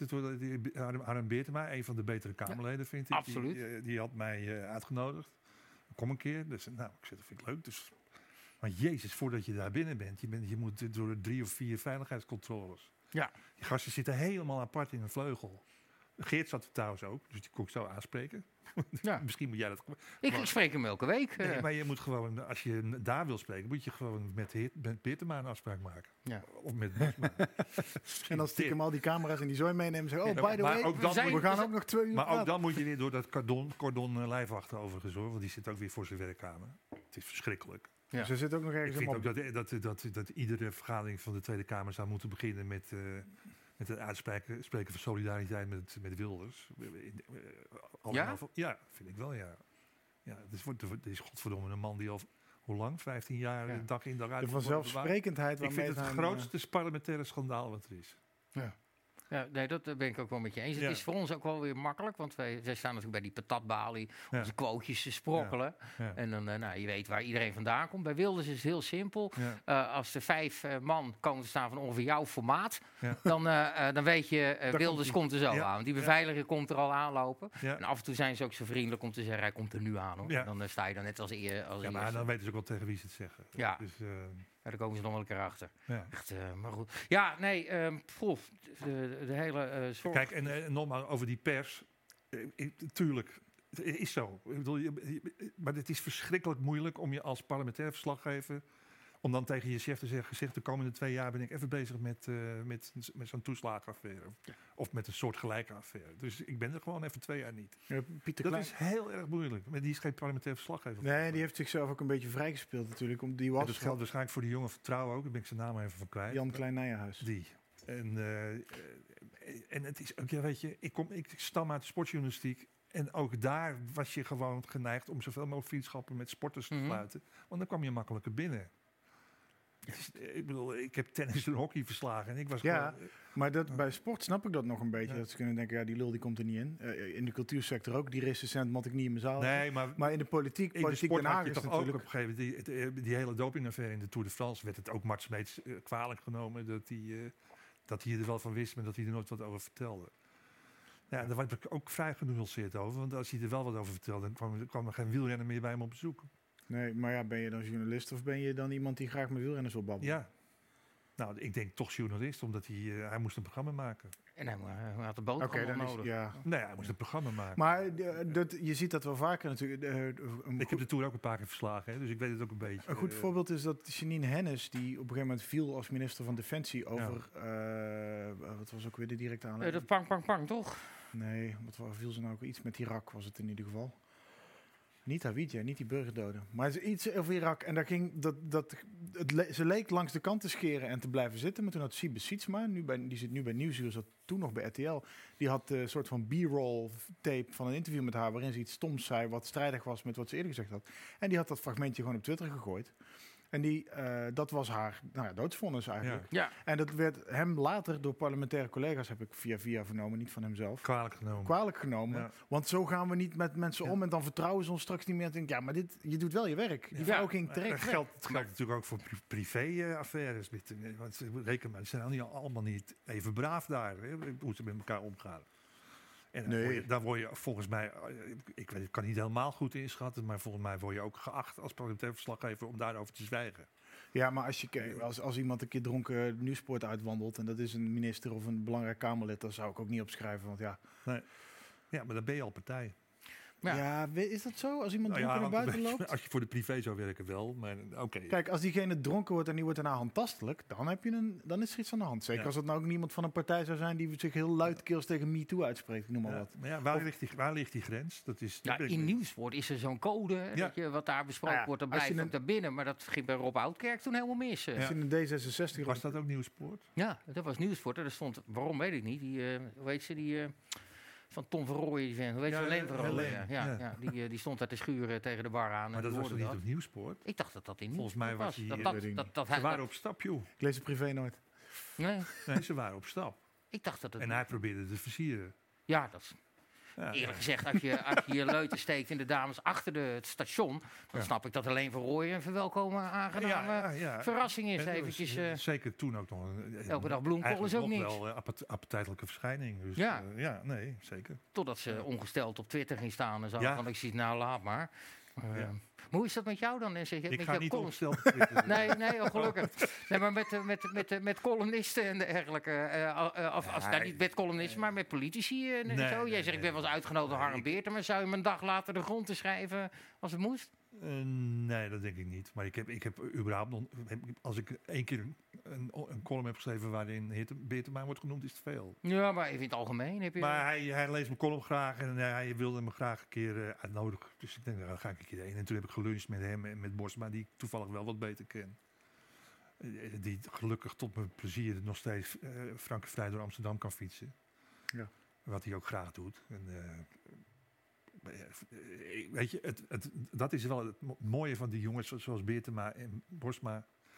Ze, eh, ze maken er ook helemaal geen misbruik van. Eh, eh, maakt ze niks uit wat je over ze schrijft. Zijn ze allemaal gewend. Bosma zeker. Maakt hem niks uit. Je zegt gewoon, eh, oké, dat is jou hoor. Als jij dat wil schrijven, prima. Maar over andere vlakken in je columns, met eh, wel eens vriendschappen door verloren? Of... Nee, ik denk het niet, eigenlijk. Nee. Nee, het zijn natuurlijk wel meestal knipoogjes hè, die ik geef. Ik, bedoel, ik ben nou niet de meest harde columnist van Nederland, denk ik. Dus, Nee, maar een knipoog kan door mensen, zeker deze Ja, tijd, heel nee, anders opgevat worden. En, en, en het is ongetwijfeld het feit dat ik de linkse mensen iets meer aanpak dan de rechters. hè, Dat zal Daar zit je ook voor bij de thee. Nou, nee hoor. Nee, tegenwoordig hebben we zelfs Eddie ter Stal als columnist online. Dus dat, dat valt ook wel mee. Alles kan tegenwoordig. Alles kan tegenwoordig. Maar ja, natuurlijk. Ik bedoel, ik ben, eh, ben geen hardcore SP'er, als je dat bedoelt. Nee, Nee. nee. Maar Nee. toch heb ik wel, wij- ik ben ook geen SP'er, maar we hebben er al drie aan de bar gehad. Kun je tegenwoordig nog hard zijn als columnist in een krant? Ja, denk het wel. Is het veranderd dan, dat medialandschap? Ja, toch? Nou ja, die, kijk, eh, ik bedoel, er zijn, wij, wij weten hier alle drie wel dat je, als je, eh, als je slechte woorden over Mohammed gaat schrijven, dan heb je een probleem. Ja. Dus dat is de reden waarom veel columnisten dat niet doen. We zijn niet allemaal even grote helden. Dat is, Eh. dat is niet erg. Het wordt pas vervelend als die columnisten hun posities gaan gebruiken, hun centimeters gaan gebruiken om te zeggen dat degenen die het wel doen niet deugen. Nee, dat zal ik nooit doen. Nee, ik zeg niet dat jij dat doet, Nee. maar dat zie je wel regelmatig gebeuren. Ja. Dat als Ja, degene ja, die wel dat- islam zeker bij zijn- NRC zitten eh, wat van die types. Ja, ik ben het je eens. Ja. Het is ook mediahuis, hè, dus het kan allemaal gezegd worden. Ja, dat mag, dat mag, dat mag allemaal. Maar eh, wat we dan tegenwoordig... Kijk, je zegt, ik ben zo ongeveer eh met column schrijven 84 eh, in L.A. En daarna kreeg ik eh, zeg maar dagelijks een column. Ja, nou ja, oké. Toen had je nog ingezonde brieven. Dan ging de boze witte man, die ging een brief tikken. Ja, maar ja, dat is logisch. En dat was eigenlijk Er was het een compliment. internet. Er was geen Nee. internet, hè? En toen kwam maar dat hele internet, dat was nogal een verschuiving Ik voor kreeg, mensen. eh, ik kreeg dozen met brieven. ja? Ja, natuurlijk. Vooral als ik een sentimenteel stukje had geschreven. Dat noemden wij bij de Telegraaf het eh, Connie Sluismans effect. Dat, Dat moet je heel even uitleggen voor onze kijkers en voor mij ook. Toen ik als jong jochie bij de Telegraaf kwam, hadden wij een medewerker die Connie Sluismans heette. En die schreef alleen maar over zielige dingen. Over eh, eh, poesjes die doodgingen en honden die kanker hadden. En weet ik allemaal, mensen die alleen zaten. Dus die kreeg gewoon elke dag een doos vol brieven. En dat is, dat is nu nog zo trouwens. Als je een persoonlijke, sentimentele column maakt over iets wat dichtbij je staat, krijg je veel meer post. Maar dan is het vaak Ik heb ook wel eens gehad dat ik, dat ik echt wel eh, voor mij een doen een vrij harde column had geschreven. Ik denk, nou, dat mij maar niet meer. Tien reacties of zo. En dan schreef ik diezelfde week eh, een stukje over de dood van mijn hond, mijn vorige hond. Nou, eh, inderdaad een doos vol. Ja? Ja, ja, ja. Heb jij na de dood van je hond nog wel lieve reacties gehad? Ja, ja, dat was een Ik, beetje... ik weet wel zeker van wel. Ja, heel veel. Ja. En dat, deed ik, dat, deed ik- dat, dat doet je dan wel goed natuurlijk. Maar daar deed ik het niet om. En ik wilde er eigenlijk helemaal niet over schrijven. Maar ik Nee, het- maar dat liet je Maar ook. hoop- Dat stukje blijken kan ik me herinneren. Dat je- Nou ja, het ging over. Ik heb het stukje gemaakt over het feit dat broodfox zo kwalijke zaak is. En Ja. dat is zeker nu met corona weer een enorm ding. Omdat eh, Ja. nou, je ziet eh, meer honden dan ooit. Want iedereen koopt een hond. Wegens, Zelfs dat het asiel ja. vandaan komt, eh, is helemaal uitverkocht ja, in Spanje. nou ja, dat is op zich nog vrij gunstig. Maar Ja. dat, wanneer het broodfok is en ze worden in Roemenië eh, eh, aan de lopende band bij elkaar gefokt. Na vijf weken in een busje naar eh, Nederland of België of Limburg eh, gebracht. Ja. Zie je hoe ik Limburg daar een apart land noem. Eh, en bij een dierenarts die omgekocht is, valse spuitjes en paspoortjes, et cetera, krijgen. En die honden zijn niet gesocialiseerd, die hebben Nee. geen inentingen gehad, die worden ziek, die zijn onhandelbaar. Nou, zodra ze gaan puberen, kunnen mensen er niet meer mee overweg en dan worden ze weer gedumpt. Ja. Of ze gaan een, een rot leven tegemoet, omdat zoals met die van mij, die had een rot leven, omdat hij eh, ook gewoon een, een- ja, een kutjeugd had gehad Ja, eigenlijk. ja, En- ja, ja. Ja. En dat, daar ging dat stukje over. Nou, ik ben ambassadeur van, die, van, een honderd, van, die, van het asiel in Spanje, dus ik ken al deze verhalen natuurlijk ook wel. Er zitten 500, 600 honden. Ja, jij en Van Amerong hebben daar een hoop geld voor opgehaald. Dat was voor een, dat was voor een eh, Asiel bij hem in de buurt. Ja. Ja. Voor Ziel voor Arthur zelf. Ja, dat was heel leuk hoor, trouwens. Die, die, die vrouw was zo dankbaar. En, eh, Dat was een flink bedrag ook, toch? Dat- nou, we hadden, we hadden 5.500 euro opgehaald, alleen via Twitter. Nou, Arthur ook een beetje op Facebook. En toen hadden, ze- hadden we een weldoener die het verdubbelde. Dus eh, en die op voorwaarde van anonimiteit. Nou, geweldig. Die, die vrouw die kon met die 11.000 euro opeens dat hele asiel verbouwen. ja, ze- winter klaarmaken. zeker in Portugal inderdaad. Ja, ja, ja. Maar Dus, eh, nog even terug naar die, eh, naar die tijd dat het verandert, dat internet komt en Twitter komt en dergelijke. Verdomme, we wilden net sentimenteel worden, Ja, Tom. ik denk ik haal het er even uit, dus krijgen we allemaal dozen post Ja, eh, volgende week. het gaat met mijn hond ook heel slecht Ja, nu. nee joh, het gaat, nee, gaat het slecht met Waving? Ja, ja, Oh, ja, ja, die worden oud. ja, dat doen Een ze. beetje ja. aan het dementeren en zo. Ja, nee, maar die, goed, het, het, eh, Oh, ja, nou, word- nou word ik een beetje... ja, ja. Ach, ja, ik heb een kat, maar eh, die mag mij ook echt van de dakgoot afflikken. Nee, maar maar s'nachts is, eh, s s'nachts verlatingsangst, dus die gilt de hele boel bij elkaar. nog- Oh, Dus het gaat daardoor ook niet goed met mij, want ik doe er geen oog dicht. oh jee, zal ik er nog een beetje wijn bij doen doe dan? Want eh, je kan het gebruiken, echt. eh. maar dan wil ik toch even het sentimentele achter ons laten. En dan naar een ander stukje sentiment, dat, Ja, eh, nee, nee. reacties online en dergelijke. Ja, Dat, kwam is- op een gegeven moment. Jij hebt die overgang Kijk, meegemaakt. dat is natuurlijk totaal anders geworden. Die brieven die je vroeger kreeg, dat was eh, echt 95% was positief. waren gewoon fans. Anders schreven ze je niet. En eh, ik krijg nu nog post. Maar ja, de, eh, ik zal het niet overdrijven als ik zeg dat de gemiddelde leeftijd van de mensen die nog per brief mij schrijven, die is 75. Handgeschreven? Handgeschreven, ja. En misschien wel 80. En de rest is op internet, mails, Twitter. Ja, dat is een totaal andere toon geworden. Ja, ja. Ja, heel erg eh, smalend, eh, beledigend. eh, ik heb geen idee wat ze roepen eigenlijk. Nee, nee, dat heb je vaak wel het En idee, in het begin dacht ik eh, op Twitter van nou, dat hoort er allemaal bij en ik ga ze niet blokken. Dat is een principe. En, eh, maar dat heb ik niet volgehouden. Op een gegeven moment dacht ik, en nu blok ik me eigenlijk het laatste. Ja, Herkenbaar dit. Ja, nee, maar echt, er zitten zulke idioten tussen. En eh, die- zo beledigend en echt schelden. En, en ik word ook wel een beetje gek met eh, altijd hetzelfde proberen te roepen. en ga je wel eens in gesprek met ze? of- Ja, in het begin wel. Maar zodra ze maar oké boemer gaan roepen, dan gaan ze er meteen uit. Want dat, Oké, boemer al? Oh ja, Ja? ja, ja, ja. Terecht.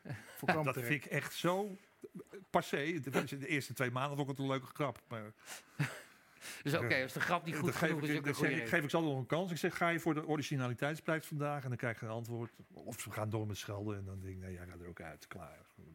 Dat, schiet ik er helemaal niks meer op. Maar, hè, maar, Maar dat was vroeger ondenkbaar dat Ja. je dat deed. nee, maar dat eigenlijk was een brief natuurlijk. Maar iedere idioot heeft dezelfde stem. Ze klinken allemaal even luid als ze binnenkomen. Dat is wel een nadeel. Of, Ja, op een gegeven moment heb je... of nou iemand met 50.000 volgers mij eh, tweet of iemand met één volger. Je leest het alle twee en je geeft het alle twee evenveel aandacht. Ja. Maar die overgang, zeg maar, toen dat kwam, want ik, ik merkte heel erg ehm, dat je, weet je, je kreeg dan nog een ingezonde brief. Dat is eigenlijk nog een compliment. En op een gegeven moment gingen journalisten stukken schrijven, journalisten van, die nu ook jouw leeftijd hebben, die nog nooit een reactie hadden gehad. Die waren alleen maar aan het zenden. Ja. Ineens komt dat internet, die zet een stukje, staat online. En twee minuten later staan er twintig reacties onder. Wat Ja. ben je voor domme goal en hoe kan je Ja. dit vinden? Dit, en Ja. dat. Hoe heb jij dat ervaren? Hoe, hoe schrokken jouw collega's daarvan? Heb je dat meegemaakt of viel het eigenlijk wel mee? Nou ja, het is langzamerhand gegaan natuurlijk. Het is niet van de een op de In het andere begin was dat dag. nog wel vriendelijk, ja. Ja, zeker. Ja. We hadden alleen vriendelijke mensen internet. Nee, maar je had in het begin ook Twitter niet. Had je alleen maar e-mail. De- niet, niet, niet om blasé te klinken, maar in de begintijd van het internet had je nog een, een zekere vorm van intellect nodig om te weten hoe het internet werkt. en nu kan inderdaad iedere bosaap eh, een Twitter-account aanmaken. En eh, het enige wat je hoeft te doen is een e-mailadres bevestigen. Nou, dat lukt de meeste mensen nog wel. Ja. En dan, eh, je, er zitten tegenwoordig wel heel veel mensen bij die dan één naam gebruiken met zes of zeven cijfers erachter. En die, die gaan er bij mij bijna standaard uit. trollen. Ja, die gaan er Die- standaard uit. eh, eh, Ik ben ook wel eens een keer, eh, ik ga geen namen noemen, maar door één iemand, een vrij bekende twitteraar, die, die, die vond dat ik helemaal de weg kwijt was. En zo. Het ging over een bepaald onderwerp. En vervolgens kreeg ik wekenlang van allerlei vreemde figuren met, met, een naam en met dat soort namen, die allemaal 10, 12 volgers hadden. Kreeg ik eh allemaal scheldpartijen, precies dezelfde schrijfstijl. Ja, Dat, heb ik vrij, dat kan ik wel vrij redelijk herkennen. ik denk dat je weet wie je bedoelt, maar Ja. het is inderdaad... Nou ja, oké. eh, eh, toen heb ik, eh, toen heb ik op een gegeven moment heb ik, heb ik hem bedankt voor de e-mail met het noemen van zijn naam. En toen was het opeens over. dus ja, nou ja, goed. Die, daar, dat is, vind ik jammer dat dat op de een of andere manier niet kan worden gestopt. Ik heb laatst een column geschreven dat ik pleitte voor de afschaffing van anoniem Twitter. Nou, toen, ik heb nog nooit zoveel reacties gehad. Ja? boze reacties gehad. En allemaal van anoniemen. Ja, ja, ja. Bas Paternotte die, eh, Ja. die, die heeft dat eigenlijk vanaf de begintijd al als, als credo gehad. Van als je Ja. anoniem bent hier, dan moet je gewoon oprotten, ben je lafaard. Ja. En daar vind ik enerzijds het voor te zeggen, anderzijds snap ik ook wel de mensen wel. Maar er zijn, er zijn namelijk plenty anoniemen die wel normaal kunnen doen. Ja. Alleen er zijn Nou, er... jullie, zijn- jullie zijn ook wel allemaal een pseudoniem. Nou, op Twitter niet. Ik heb op Twitter altijd onder mijn eigen naam gezet. Ja, maar was het begin ook niet, Bart? Wat niet? In het begin had je ook gewoon Van Rossum toch op Twitter? Op Twitter niet. Nee, oké, altijd onder mijn eigen naam Nee, op dat is Twitter. waar. Maar er zijn andere En ik jongens... twitterde van al voordat ik bij geen stel werd. Er zijn wel andere jongens van geen stijl die het wel doen. Eh, ja, dat klopt. Maar de meesten staan er gewoon met hun echte naam volgens Ja, mij. ja, en inmiddels is Maar het voor ooit... jullie is het geen probleem, want iedereen weet wie erachter zit. Ja, en ooit was dat ook helemaal Maar onbekend. en die dat is gekken natuurlijk- die je uitschelden eh, terwijl je eh, niet kan ontdekken wie het zijn. Ja, dat, ik, daar zou iets aan moeten gebeuren. Ik weet ook niet wat, want ik kreeg terecht eh, tegengeworpen van mensen. Ja, eh, maar dan, hoe doe je dat dan met dissidenten in andere landen? Hoe Ja. moeten die dan nog twitteren? En hoe doe je dat met mensen die eh, PVV-aanhanger zijn en dat op hun werk niet kunnen vertellen? Nou, die heb je ook. Ja, hoor, daar- Of, Ja, of dat- ja. Forum, of- en dat vind ik vrij reëel. eh, eh, Ik denk dat het antwoord zal altijd zijn dat je, dat je zelf als, als slachtoffer, even tussen aanhalingstekens, van, van anonieme beledigingsaanvallen en scheldpartijen, dat je gewoon die blokknop eh, bij de hand zult moeten Ja, blijven en, wat ik ook antwoordde, vond ik ook wel leuk. Ik zei, dan ga je toch niet twitteren? Ja, dat kan natuurlijk. Ja, maar het, het, het grootste probleem van dit soort gedrag van, van, een, van een kliek of van anoniemen die zich zo gedragen, is dat eh, de leuke mensen, de, de wat redelijkere mensen, of mensen die nog wel bepaalde vorm van humor snappen, die verdwijnen langzaam allemaal. Van Bas van Putten is eh NRC autojournalist. Ja, dat vind ik doodzonde. ontzettend scherpe, leuke twitteraar die Ja. eh, zich ook uit durfde spreken, grappig was, Ja, fantastisch kan schrijven. grappig. Die is gestopt. Ja, die was het op een gegeven moment, die trok het niet meer. Dat kwam vooral een beetje door de corona-waanzin die er over Twitter de trok. Dat was- domheid, hè? Ja, de domheid, ja. Beetje een arrogante reden misschien, maar ergens ook wel weer is, hij begrijpelijk. is natuurlijk vrij arrogant, maar hij heeft wel enige reden toe. Oh, Het is gewoon een hele intelligente, eh, ja, hij- ja. Hij, begaafde schrijver ook trouwens. uh, zijn arrogantie staat nog wel in verhouding tot zijn intellect, Ja, zeg maar. precies. Dat is geen... eh, En, eh, hij zit nog wel op Facebook, daar volg ik hem nu ook. Ik ben tegenwoordig ook weer op Facebook. Ja, oh, ja. Ja, dat Hoe- was hoe het. heet het? eh, hoe heet je pagina? Ja, dat, sturen we even wat anoniempjes die kant op. eh. Ja, ja. Nee, dat mag hoor. Ik, eh, de- ik, heb een, ik heb tegenwoordig mijn eigen blog, robhoogland.online of .nl, komt het er ook aan. Dus gewoon mijn naam met, eh, met een extensie. En, eh, die wil, ik, die, wil ik natuurlijk promoten. Ja. En daarom ben ik na een afwezigheid van 6, 7 jaar toch weer teruggekeerd op... eh, Facebook. gezellige Facebook. Ja, ik vind het nog steeds... Ik moet er heel erg wennen. Dan zit ik toch nog liever op Twitter. Want het is sneller en het is eh, humoristischer vooral.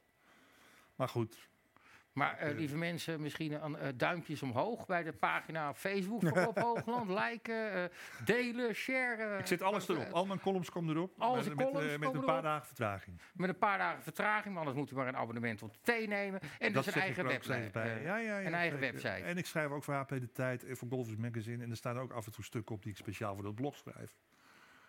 En ik heb een paar jongens die ook af en toe wat publiceren erop. Weet je wat je ook kan doen? Is op OnlyFans gaan. OnlyFans? Ken je dat? Nee. Nee, daar kun je content plaatsen. En daar kunnen dan mensen een abonnement op je nemen. Mensen als Fabiola Volkers doen het, maar ook eh, Ferry Doedens eh, bijvoorbeeld. Oh, Maar je hoeft niet per se met je blote lul erop. nee. Het mag ook Maar dat gewoon. zou bij mij niet zoveel voorstellen. Dus ik, eh, Maar je kan daar dus dingen plaatsen. op en een bepaalde leeftijd moet je dat gewoon Nee, nee, nee ja, daarvoor ook niet. Maar Nou Eh, ja, dus ik, ik, er zijn heren die dat misschien, eh, die daar nog enig su- succes mee zouden krijgen, maar ik niet. nee, nou die Ferry ieder Doedens, maar dat is, daar kun je dus exclusieve content voor een tientje per maand. En dat, dat tientje gaat dan naar jou. Ja, maar ik hoef het helemaal niet. Ik doe het ook Jij niet doet niet meer het het geld. hè? Nou ja, ik weet, wie weet het, Jan Dijkgraaf en Jan Roos en al die, die hebben dan dat speciale platform. Back me. Back Back me, Me. ja. En daar- vroegen ze mij toen ook voor. Nou, ik zeg, dat doe ik niet, jongens. Want ik, die stukken die erop komen, daar- 90% ervan, daar ben ik al voor betaald. Ja. Dus dan ga ik, ik, ik, ik- Het is gewoon voor mij een soort online archief. En ik vind het leuk dat mijn lezers daar dan eh, in kunnen bladeren. En eh, daar ga ik niet nog eens een keer geld voor vragen. En ik ga ook niet bedelen om eh, een kop koffie. Hè, want dat komt in Amerika noemen ze dan een cup of koffie. Dat je dan een eurotje of zo krijgt overgemaakt. Nee. Ja, kut koffie is het dan hoor, als een euro Nee, nee, maar zo noemen ze dat. Ja. Weet je wel. Maar, kijk, ik, het komt ook, ik vind het heel erg leuk om een web, websiteje te bouwen en, en, te, en bij te houden. Ik doe het allemaal zelf. Tijd genoeg nu? Nu tijd zat, ja. Dus, eh, dat is eigenlijk de reden waarom ik doe. Het is gewoon een hobby. En het is een prima online archief. Ik kan al, al mijn stukken kan ik zo terugvinden. Al die reacties Ja, over Twitter en zo. ja. Dus moet er ook wel een hele leuke tussen gezeten hebben. Die nog is bijgebleven. Die wel leuk was. Nou, Graven. ik vergeet heel veel. Ik retweet ze ook nooit. Complimenten. Het hoeft niet een compliment. Het kon Nee, nee, goede maar grap als je het zijn. over een leuke hebt, dan is het meestal toch iets positiefs. Maar je hebt van die, eh, die, eh, twitteraars die voortdurend hun, eh, de complimenten die ze krijgen ook rondtwitteren. Ja. dat, dat kan ik niet. eh, Sylvia Witteman doet het ook niet gelukkig. Eh, die Ben je zo bescheiden dan? Nee, ik vind dat verschrikkelijk. Ja? Nee, ik ga, ik, wat ik wel doe als ze me helemaal verrot schelden, dat retweet ik wel. Dat dan wel. ja. Dat is Jan Dijkgraaf ook altijd. Die retweet Ja, die doet Zeg het ze erboven. Ja, zeg het ze. Ja, ja, ja. Nee, maar dat vind ik ook, wel, weet je wel. Ja, maar dat vind ik ook zonde. Dat is ook zonde van je tijd. Ja. Om, Ja. om de haat eh, wel om Als het ostentatief is. laten zien dat je complimenten niet deelt. ja. En dan de haters wel. Ja, nee, laat ze dan lekker allebei eh, voor wat het zijn. Ja. Nee, ik heb wel eens van beroemde mensen een compliment gehad en dan deed ik het wel. En dan Maar- doe je wel. Ja, nee, maar dan, zei ik, dan, zei ik, dan was ik er ook trots op. Ik weet niet eens meer wie het was. Ik nagaan. En dan zeg ik, ja, nou, als hij het zegt, dan zal het wel zo wezen, weet je wel. Of zij. Iemand waar je zelf tegenop kijkt, bedoel je? Ja, ja. Eh, maar voor de rest. Laten we er ook niet al te veel aandacht meer aan geven. We Nee, kunnen je vinden op Facebook. Het kunnen kietelt je vinden op voor de rest vind ik het allemaal. robhoogland.online. eh, nog wat. Ja. Eh, bij de T kunnen we je vinden. Golfers Magazine hoorde ik net nog. eh Ja, HP de tijd. Dus het is raar als je nog nooit een Ik heb column met, hebt gelezen van Rob Hoogland. Ja, dat zou waar. ik heb met Arthur van Amerongen, die hier ook wel eens gezeten heeft, geloof ik. Mhm. Heb ik eh, dan die rubriek in, eh, in HP de tijd, Foute Jongens. Ja, daar is een heel boek van. De Twee zelfs. Twee? Twee boeken, ja. Ja, ja, ja. We zouden hem bellen, maar... eh, Ja, doe maar. ja, nee, hij, nou, hij, hij, hij nam- hij wilde er niet, hè? Of, eh, Nou ja, nee, maar. dan bellen we hem Het niet. is daar een uur vroeger, dus het zou nog kunnen. dat zou toch kunnen. Nee, Eh. maar Arthur is wel een hele leuke... Het is natuurlijk heel gek. In het begin was het natuurlijk heel gek dat hij... Dat, dat eh, gezicht van de Telegraaf opeens met die, eh, met die ex-junkies heen ging. Maar, Ex-junk. Ex, ja? Ex, waar haal je dat ex vandaan dan? nou ja, hij, eh, hij, hij kan nog steeds stevig raken op verschillende manieren. Maar ik geloof dat het, dat het niks voorstelt me wel wat hij vroeger allemaal deed. Dus, Ja, dat, ja, dat heb ik ook wel eens begrepen. we zijn gewoon we zijn in- sinds een jaar of vier, vijf goed bevriend. En, eh, ik, ik was een keer op- in Zuid-Spanje op vakantie. Daar helemaal beneden bij de Portugese grens. De Costa, da, Costa de la Luz. En dat is maar een uurtje van Aljao, daar woont hij vlakbij. En toen heb ik hem een keer opgezocht. Dus zo is die vriendschap ontstaan. De- wanneer is, hebben we het dan over? Want jullie hebben in, Een jaar 2000 vijf terug. in 2016 hebben jullie dat dicté geschreven voor ons. Nee, nee, later. Later hoor, dat is drie jaar geleden. Dat was later. Dat was, voor, Dat was was, vlak voordat we... was dat niet eh, de, de- Drie kwart jaar voordat we weggingen bij TMG, volgens mij. Zou het? Nee, ja, dat is drie jaar terug of zo. Echt. Dan ga ik nu Nou, ter plekke. ga jij even opzoeken? Zoek ik het op. Gaan wij, Nee, eens- nee, ga- nee, gaan wij dat- eens even onze afvragen eh, of jij gisteren ook aan het beeldbuis gekluisterd zat om die geweldige inauguratie in Amerika te Nee, bekijken van... eh, Nee, ik zat naar Ajax AZ te kijken. Oh. nou, dat was ook geen succes. Nee, of AZ Ajax was Ja, december 2017 was het inderdaad. Ja. Vier jaar. Nou, drie. eh, heb je, Eh, ja nee, drie jaar. Iets meer dan drie jaar. Ja. Dat was wel heel leuk trouwens. Maar eh, je hebt natuurlijk ook... Topavond. Ja, dat was, dat was een De mooie. geloof dat deed de het niet, maar wij hadden, er een hoop, eh, wij hadden een hoop lol in ieder geval. Dat, dat, die, eh, dat eh, hoe heet ze, die Kim Holland dat voorlas. En dan ook uitroepteken ging uitspreken. Nou, het mooiste vond ik, daar hebben we het thuis nog steeds over, want mijn vrouw was er ook bij, dat ze moest ook de punten en de komma's uitspreken. Dat ze dus op een gegeven moment zei ze, en dan, ik zal maar niet, er een of ander moeilijk woord van eh synergie, komma, komma, alsof ze komma en ze had natuurlijk die grote Ja. ja. decolleté en, en die twee meiden die ze mee had genomen, die zaten tegenover de jurytafel en hadden die een slipje aan. Dus het was allemaal Ik vreselijk gelachen toen. Ja, een dyslectische pornoster een dicté voor laten lezen was inderdaad ja, wel een uitdaging. Ja, Zendgraaf, die was er toen ook nog bij jullie. En zijn die, zalmroze eh, pakkie. En die had een roze pak aan. Nou ja, het was allemaal ontzettend leuk.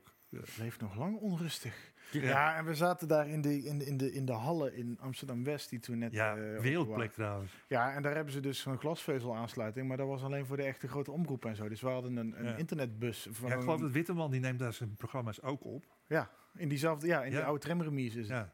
En da- daar hebben ze dus wel die aansluitingen, maar die mochten wij niet gebruiken. Dus we hadden een soort 4G Ja. straalwagen staan en dat ging niet helemaal goed. Nou, die straalwagen van onze grote vriend eh, die dat, eh, die productie deed, eh, die had smiddags de wifi getest. En die zag dat dat goed ging. En toen dacht hij, dan ga ik die straalwagen niet gebruiken, want dat kost mij alleen maar data. Ik ga op die wifi zitten. er Vervolgens kwamen 120 er man 200 man die, eh, binnen, die gingen allemaal op die wifi zitten en bij ons knalde alles eruit. binnen. Ja, dat was Ja, het. dat was zonde, dat was zonde. Dat was een beetje eh, amateuristisch. Ja. Maar goed, wij hebben inderdaad toen een fantastische avond Ja, gehad. dat, dat zeker, ja. Maar goed, ik wil eventjes naar Amerika.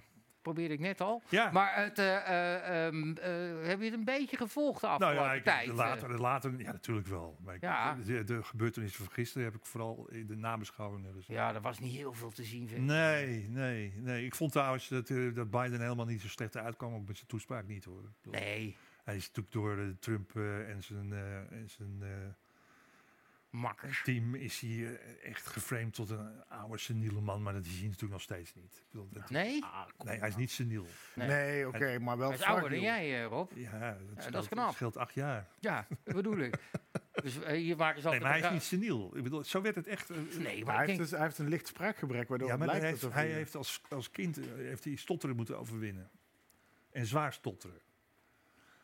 En dat heeft hij volgens mij hartstikke goed gedaan. Dus, eh, ik bedoel, eh, Ja. ik maar voor de rest, ja. Natuurlijk is, ik bedoel, het is natuurlijk ook krankzinnig dat zo'n democratische partij nu vertegenwoordigd wordt door een 78-jarige president en een 80-jarige mevrouw in het Huis van Afgevaardigden. een hele onaardige En schoonmoeder. eh, dat is, dat is- Maar goed, los dan, even los van zijn leeftijd. ja. Is het een goede... Is, is hij goed Ja. voor Amerika? ja, dat weet ik nog niet. Dat weet ik nog niet. Want- Eh, Op zich kun je dat al wel weten, want hij doet het al 50 jaar, die politiek. Ja, ja, natuurlijk. Ja. Hij, hij is oude politiek. Maar hij... Maar ja, hij- de staaltje nieuwe politiek van de afgelopen vier jaar vond ik ook niet echt een succes. Dus eh, Het Ik- was, ik, ik, heb, ik heb de, die strijd tussen die twee heb ik in een column eh, eh, kiezen tussen de, de gaskamer en een elektrische stoel genoemd. en, dat is een klein beetje een hyperbol van lood en het ijzer. ja. ja, nou ja, goed. en wie is Maar, de gaskamer en wie is... Ja, nou ja dat, maar het was natuurlijk wel zo. Ik zou ik, het liefst niet op, op geen van beiden hebben gestemd. En dat was vier jaar geleden hetzelfde geen van beiden. Geen van. Nee, die grap die wordt hier elke keer weer gemaakt. ja. Maar eh, we schrijven hem op. Ehm, Is dat zo? Oh, dat ja, weet ik niet. nee, nee, nee. Maar, maar kijk, de ene kant kan je zeggen, hij gaat het makkelijk krijgen. Want iedereen heeft zo'n grafhekel aan Trump in Amerika. Dat alles wat hij doet is allemaal... Hè, nu gelijk die decreten tekenen. Ja. Dat is ook heel normaal. Weet je, terug in het klimaat. Oh, kijk eens hoe goed Ja, die man dat is. deed Trump natuurlijk ook. Ja, ja dat, dat doet elke president. Ja. ja. Maar ik vraag me af of je, of je beter af bent met Biden dan Trump. Ja, voor het politieke spel wereldwijd zal die Ja. een wat gematigere toon hebben, Ja, nou ja, het wordt er misschien iets beschaafder op. maar niet beter. Ik, ik denk het niet. Nee? nee, maar ja, goed. Ik, ik, bedoel, ik zat naar Trump ook af en toe echt met kromme tenen te kijken. Dat is ook wel weer genieten af en toe. Ja, natuurlijk. Als columnist denk je, nou, dat is weer een onderwerp. Ja. Terwijl op een gegeven moment werd het gewoon vervelend om over hem te schrijven, want het was altijd hetzelfde. Maar ja, ja, kom op, het is gewoon een patje peer. Ja. Klaar. Nee, nee, dat is het Eh, eh, dus Maar toch wel weer wat bereikt daar. Amerikaanse projectontwikkelaar, die zijn verschilt niet zoveel van die projectontwikkelaars hier hoor. Nee? Nee.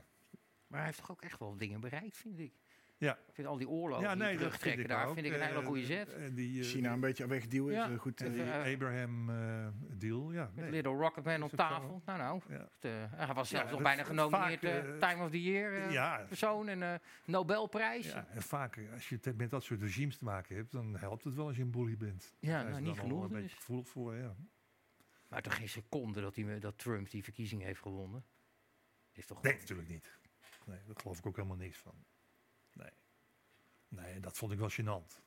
Dat hij Ja. daar maar over doorging. Ja, dat bleef Ja, vooral omdat het vier jaar eerder deed Clinton hetzelfde. En toen vonden we dat ook allemaal heel gênant. En nu vonden de medestanders van Trump vonden dat het Trump gelijk had. Denk ik, ja, maar je doet nu precies hetzelfde als wat Hillary vier jaar geleden deed. Die ging ook naar de rechter. hij, hij, heeft eh, 62 rechtszaken. Ja, wel Ja, meer zoiets. mij. Met die gekke Giuliani. Ja, kom op, we hebben het nou over. Dat Hoge Rechtshof die is ook niet... Die Ja, waren en er dus zijn- overwegend conservatief. in Ja, die- d- ja, in, die, dat. in die zaken zijn wel anekdotische missers met stemmen tellen of met zakken Ja, maar met dat is stemmen. zo, maar dat, is- ja, Dat precies. Maar er is geen. straks. Ja, er was, er, maar er is nergens een En weet je wat ik significant- erger vind? Ik bedoel, die mensen die nu eh, die, bij de Amerikaanse verkiezingen, die Trump-fans, die eh, over dat Dominion begonnen te klagen, terwijl ze geen idee hebben waar ze het over hebben, die beginnen nu al over de Nederlandse verkiezing ook. Oh ja, ik heb al gehoord dat die machines hier ook worden gebruikt. Dus reken maar dat Rutte weer eh, premier wordt. Slaat het nou op?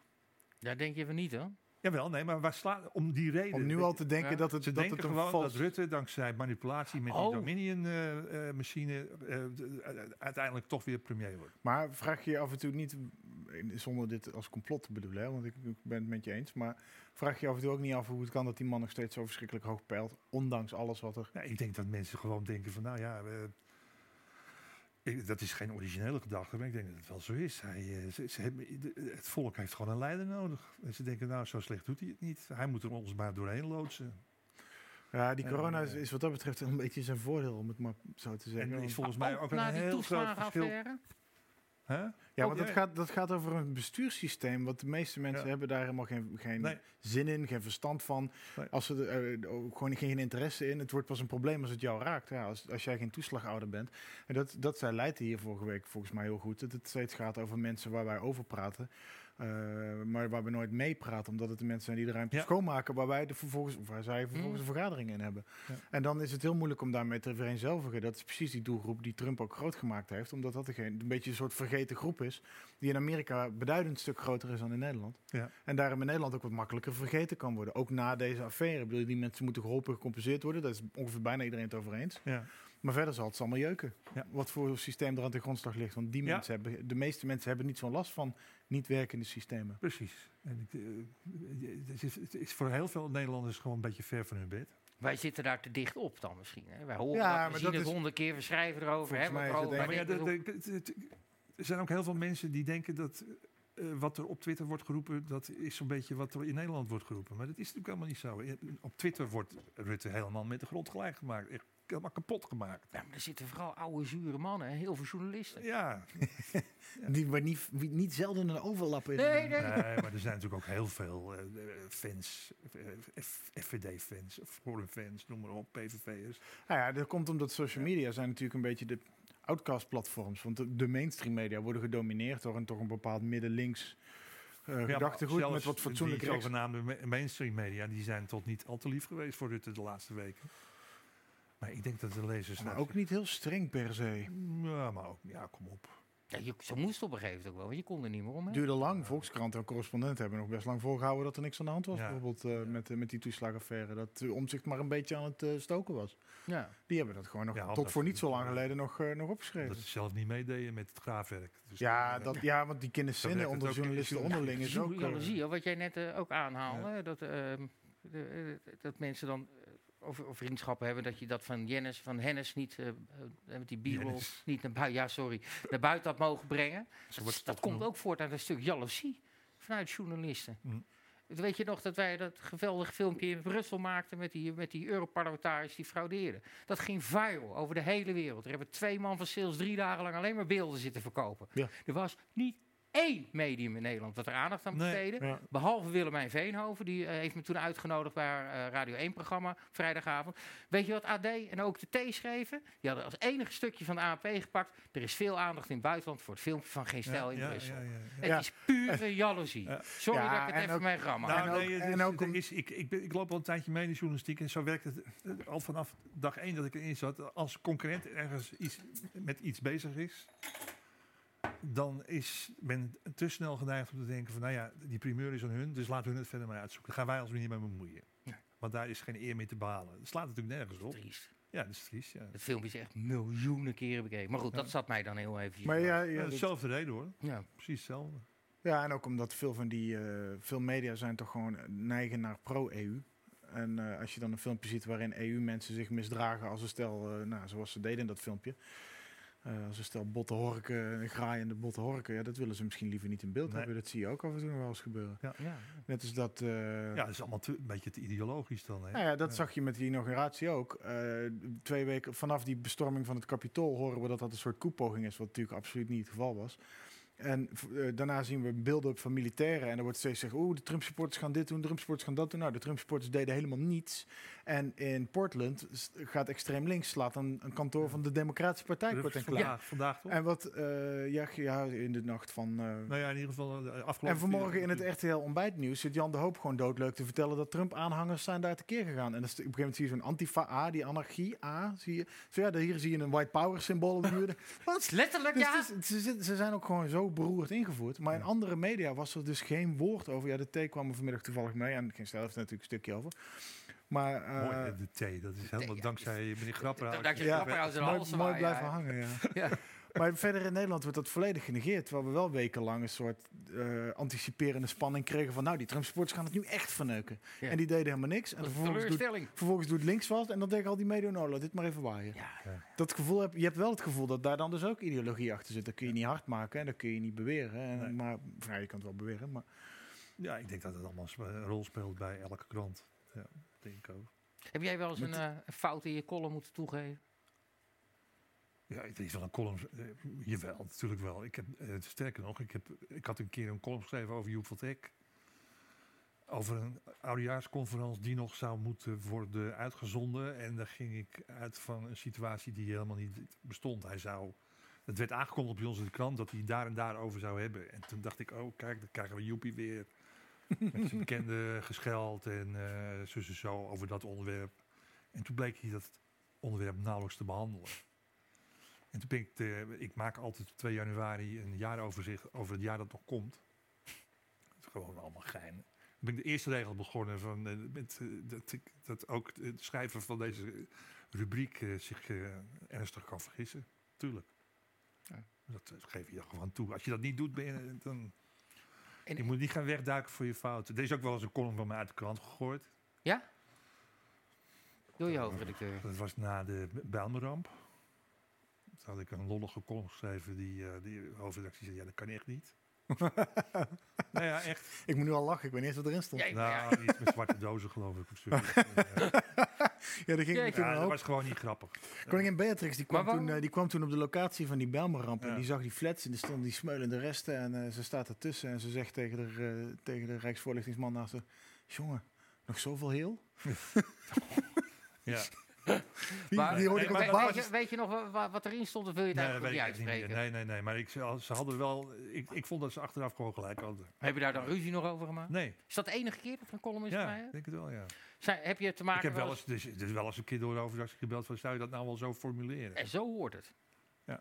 Dat weet je nog, dat meisje, dat, nee, maar weet je nog dat Marokkaanse meisje wat bij het AD een column schreef over dat ze ehm, meer moeite had met Appie, eh, die in het ziekenhuis lag van Ja, Ajax, ja, dan met de MH17-slachtoffers. ja. Nou, daar viel heel Nederland overheen. Op zo'n moment had die Nijhuis, Nijhuis van de AD, die had voor haar moeten gaan staan. ja, nee, ja, ook dat. Maar die had haar moeten eerst eens even vijf keer moeten vragen. Weet je het zeker, meid, dat je dit wilt plaatsen? Want je gaat een shitload overheen. Weet je het echt zeker? Oké, dan plaatsen we het. Dat heeft hij nooit gedaan, want hij was op vakantie. Dan liet ze adjunct naar voren schuiven. Zijn junk? Eh, ja, ze- adjunct. Adjunct. Adjunct. En de adjunct. Maar dat, Op dat, Utrechts. ja, dat, dat, dat vind ik... Ik, Nee, ik, hoor, ik maar moet ik- alles dit- kunnen schrijven. maar- Nee, Maar zij kon, zij kon sowieso natuurlijk al niet schrijven. Dit was een accident waiting to happen. En dat Ja. werd ook Nijenhuis wel heel erg aangerekend dat hij... eh, Nina Ayarai of zo heette zij. Ik heb geen idee. En het Ja, werd ja, hem ook klopt. aangerekend dat zij überhaupt een plek kreeg. Want het was vooral toch te doen om te kijken hoe progressief een vrouw in met een hoofddoek en een compleet haar buiten aan... die een beetje vanuit haar moslimbeleving Ja, schrijft. ze- Daar is op zich niks mis mee, maar dan moet je wel kunnen schrijven. En dat kon zij niet. En dan gaat het opvallen dat ze gekozen wordt om het feit dat ze zo Nou verpakt ja, gaat. er zijn Ja, meer maar- voorbeelden van natuurlijk. Die, Ja. eh, die, die, eh, Dat als je ten broeke nog steeds in de Volkskrant mag schrijven, is ook? Baba? Baba Tawa- In de trouw, ja. Alibaba. Die schrijft ze niet eens zelf, Die volgens jongen mij. kan gewoon niet schrijven. Dan, dan, dat is toch het eerste, dat is toch het eerste vereiste als je een columnist bent. Je moet Maar Al die Aquasi, en, en, eh, en, en hoe heet die derde, Jeff, Jerry Free worden ook constant als eh, dichters aangeprezen. Nou, ik weet niet hoor, maar er zijn Nou, xenostegeltjes daar- die... eh, die Arthur die heeft daar vorige week De Hallmark Carter met betere poëzie erop. heeft, ja. Jerry benoemd tot Sinterklaas dichter des vaderlands. Ja, nou ja, hij maakt ook nog... Jerry Free maakt kans om, om, om dichter des vaderlands Ja. te worden, hè? ja, dat kan toch niet, jongens. Ze hebben het eerst geprobeerd met Inseno, die jongen die mij... Nee, eh, dat was in Haarlem. Dat was, Dat was stad, dat Haarlem, was oh ja. stadsdichter. Nee, de, Dat is mag meteen landelijk. Die Ja. Inseno, die heeft mij nog een keer geprobeerd om mijn bek te slaan. eh En op vandaag, beeld, hè, vandaag met, hebben we eh, Abdelkader Benali die weer terugtreedt als 4 en 5 mei Ja. voordrager. Wat ik ook weer zo'n soort van... Ja, dit schijnt zijn eigen keuze te zijn, maar... Ja, ik, heb, ik heb net een briefwisseling gelezen tussen hem en, eh, en Ruben Oppenheim, die, ge- die geweldige cartoonist van eh, NRC en eh, Limburger. Die is natuurlijk van Joodse afkomst. en Die maakte zich nogal druk over het feit dat Ben Ali was, was gevraagd om dat 4, 5 mei verhaal Ja. te vertellen. En toen hebben ze, en eh, Ben Ali is er dus mee gestopt. En toen, hebben ze, toen heeft Oppenheimer een brievenwisseling tussen hem en, en Ben Ali eh, gepubliceerd. En het eerste wat me opviel dat was... Ik vind met DT in een brief van, eh van eh, Ben Ali. Ai, ai, ai, ai, is toch een grote literator. eh, maar goed, dat kan al, die fout maken we allemaal wel eens. Maar het, het was het, het eerste wat me opviel. Ja, maar ik vind met DT... Ja, Eh, Benali Ik vond met DT is nog net erger, is, maar dat eh, gebeurt ook ja, hoor. eh, ja, ja. ja. Maar goed, die is ook exit, dus wie gaat het nu doen? Jij Bart? Ik hoop het niet. Ik, zou het, wel- ja, Ik als Duitser? ik, wou, ik wou heel hard roepen, ik zou het weigeren. Maar dat suggereert dat ik überhaupt op, de, op een lijst zou staan om gevraagd te worden. Maar nee, ja, ik weet het niet. Ik, Ik als maak me ook uit. Ik luister toch nooit. Ik vind het zo'n verschrikkelijk evenement dat... eh, dat, dat Ja, leuk is anders, Bart. Ja, nee, ik bedoel, nee, maar ik bedoel, even los van de, van de oorlogsherdenkingsding, de- de- het ceremonietje wat ze eromheen gemaakt Ze hebben. Dat hebben vind het ik toch veel te veel losgekoppeld van de oorlog. Ja, en het is veel te veel een, een kijk ons eens deugen ding geworden. Dat hele Ja. 4 en 5 mei comité, dat is de, dat is de, eerste, dat is de woke voorhoede van Nederland is dat zo'n Ik beetje. zag van, vandaag, ik heb even gekeken vandaag wie er allemaal in zaten. En tot mijn grote verbazing zat Nicky Sterkenburg er ook in. Ja, ja, Nicky Snabbelburg.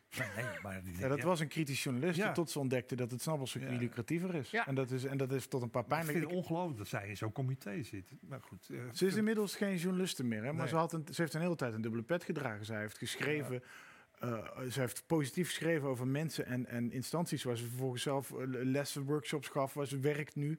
En daar heb ik een topic op gestel over gemaakt. En dat, eh, ergens in het afgelopen jaar, ja, dat werd me natuurlijk niet in dank afgenomen, maar vervolgens heeft ze wel meteen al de journalistieke werk laten vallen. Ja.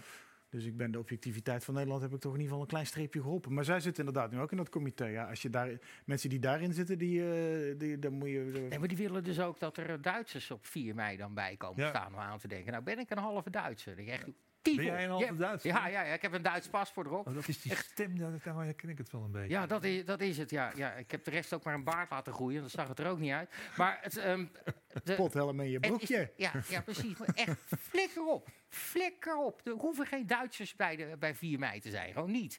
Die hebben hun eigen ja. herdenking. Doen ze lekker zelf maar. Het, het schuift al jaren steeds meer op naar, de, naar, dat, naar dat vreselijk lelijke narratief dat moslims een nieuwe joden zouden Ja. zijn. Nou ja, daar heeft Grunberg vorig jaar natuurlijk wel een hele grote Ja, maar dat, bijdrage aan dat deed Ali Ik van zou je vertellen, ik, lees, ik luisterde naar die toespraak van hem en ik vond hem echt indrukwekkend. Ik vond het een goed, goed verhaal. En toen komt hij opeens met die laatste linie aan. Ja, een soort omkeringstrucje zat Ik- ik erin. hoe kan je dat nou zeggen? Vanaf nu ben ik ook een, Marokkaan. Ja, zoiets Daar was kwam het, het ja. op neer. Ja. Ik vond het zo raar. En Die man, die jongen, die jongen, ik zeg altijd, ja, het is wel een man inmiddels. Die kan dus gewoon schrijven. Ja. Eh, Ontzettend lul vind ik het. Ja, ik ken hem verder niet persoonlijk. Ik heb hem nooit ontmoet. Dus, Ik moest een eh, keer, hij had een keer een tentoonstelling. 25 jaar Arno Grunberg. Hoe Ja. narcistisch kun je het krijgen? ja. En eh, dan ging hij, eh, eh, eh, liet hij Bobby Eden, ken je die? Ja. Ja, die, eh, die, die kregen dan allemaal sensortjes op de hoofd. Dan gingen ze dan eh, verhalen lezen van, eh, van, van hem, van Arno Grunberg. En dan gingen ze kijken wat dat op het effect op de, op, de, op de hersenen van die vrouw was. Dat is een Dus ik werd met Poont daar naartoe gestuurd. Een beetje wat wij met dat dicté deden. Ja, ja zoiets. Ja, nou, zoiets. Ja. Maar ik word daar naartoe gestuurd voor Poont om daar een itemtje te draaien. Nou, Bobby en Arno interviewen. Dus wij vragen aan, de, aan zijn meisje van, van die uitgeverij, mogen we Arno zo meteen even spreken? Nee, nee, die heeft bij jullie daar geen zin in. Nee, nee, dat wil hij niet. Oké, dan niet.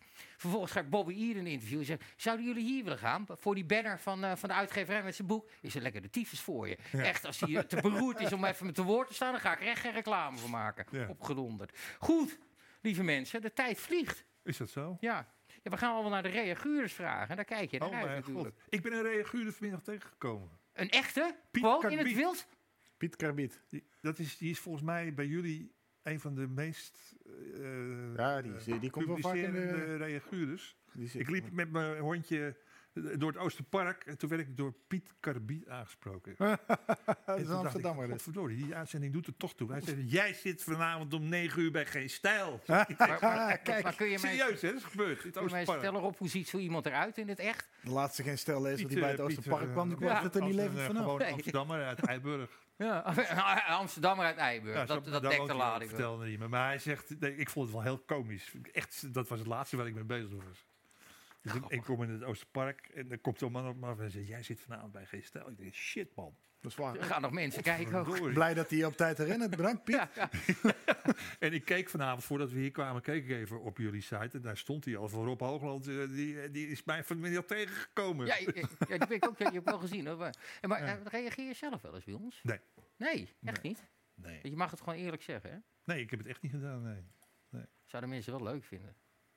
Ja, het zou kunnen. Ja, nee, dat is me niet, het is eigenlijk nooit in me opgekomen. Maar ik reageer ook bij anderen niet. Nee, nee, hoeft het bij ons ook niet. Maar omdat je wel bij ons weer aanschrijft en bij anderen ook niet. denk ik, nou, wie weet Nou ja, ik heb gewoon een, eh, ik heb een, eh, ik draag jullie gewoon een warm hart toe. Dat meen ik echt. Ik Ja. vind dat jullie, eh, er zitten ook een paar hele goede schrijvers bij jullie. Ik, vind, ik ben een enorme fan van Prit. En die- mosterd die tegenwoordig er zit, die, dan lig ik gewoon helemaal in. Ja, de die kan lekker. Ja, ja, die, die, die zit nu met zo'n natiegroet in zijn broek, eh, nu dit hij, hebt. hij had van de week had hij ook dat had hij het over die wappies. En toen schreef hij van ja, dat, we kennen die mensen wel van vroeger. Dan zaten ze aan de hoek en een bar een beetje in zichzelf te mompen. dat vond ik zo sterk, hè, jongen. Ik denk, godverdomme, die had ik ook wel willen verzinnen. Ja. Ja, die is gewoon goed. En eh, nee, Bart vind ik ook prima. Dus, eh, Prima. eh, Vind ik prima. Nee, nee, maar jij bent natuurlijk een beetje de filosoof van het gezelschap. Dat, doe- dat doe je goed. Ik bedoel dat ik lang van stof ben. Ja, je schrijft Ja. lange stukken, maar ik, ik lees graag. Nee, Nee, en, maar ik vind Prit vind ik de grootmeester. Ja. vriend van mij die omschreef eh, Bart als het geweten van Nederland. Die heb ik echt vierkant uitgelachen. Maar, Ja, dat, daar ben ik blij om. Ja. Die, dat je die niet aangemoedigd hebt. Van Roosendaal misschien. Nou ja, tussen mij en Jesse Klaver durf ik dat wel te zeggen, ja. Oh, die komt ook. ja, die komt ook in Roosendaal. Komt dezelfde wijk zelfs. Is dat zo? Nou, ik kom uit de goede kant van de wijk. Maar jij bent eh, ongeveer even oud.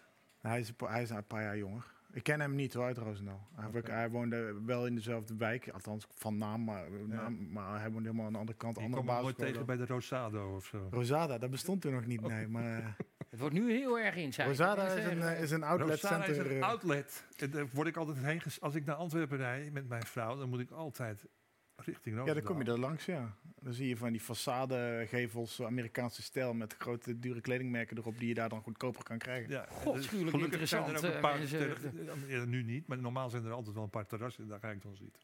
Oké. En mijn vrouw gaat dan winkelen. Bij Rosada. Ja. En Ik dan ben ben er je zelf nog nooit geweest. goed. Leuk. In Remond heb je er ook een. En de. Batavia-stad. Goed, reaguurders vragen. Ja. De Ja. eerste van eh, Dimas. Van welke column heb je achteraf het meeste spijt en waarom? Goeie vraag.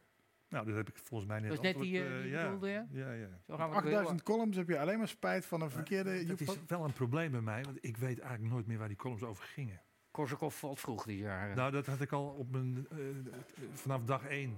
Er is, op het moment dat hij in de krant heeft gestaan, ben ik eigenlijk bezig met de volgende. Fire and forget. Ik denk dat het zo is, ja.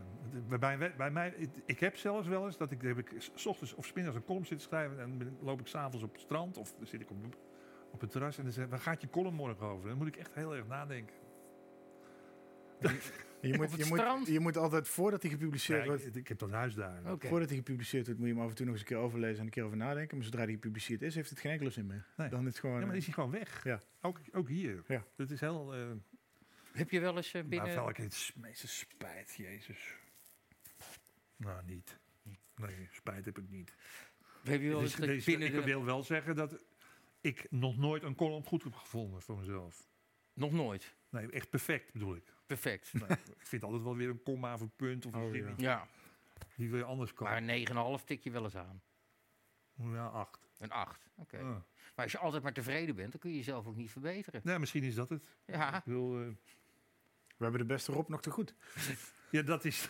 de beste is yet to come. nou, dan moeten we wel opschieten. Heb je wel eens binnen de, de T, binnen de Telegraaf, eh, collega's gehad? Hè? We hebben hier andere columnisten gehad, zoals een Roderick Velo, maar ook Theodor Holm, Olman. Roderick schrijft tegenwoordig ook voor ons. Ja, eh. precies. Ja. Ja. Die vanuit eh, eh, zijn eigen collega's eigenlijk eh, eh, eh, afgemaakt werden. Of daar, die bij de, naar de hoofdredacteur stapten en zeiden, dit kan niet en die man Nee. moet weg. En een soort Nee, niet meegemaakt. nee. durven ze bij jou niet. Dat heeft ook met die Ik- leemte te Maar maken, weet je, ik sta, ik, ben een beetje, een, ik sta er een beetje buiten. Hè. Zeker sinds ik met pensioen ben. Ik bedoel, ik, eh, ik spreek gewoon geen collega, niemand. Denk je, denk je dat er nog sprake is van goede polemiek in Nederland?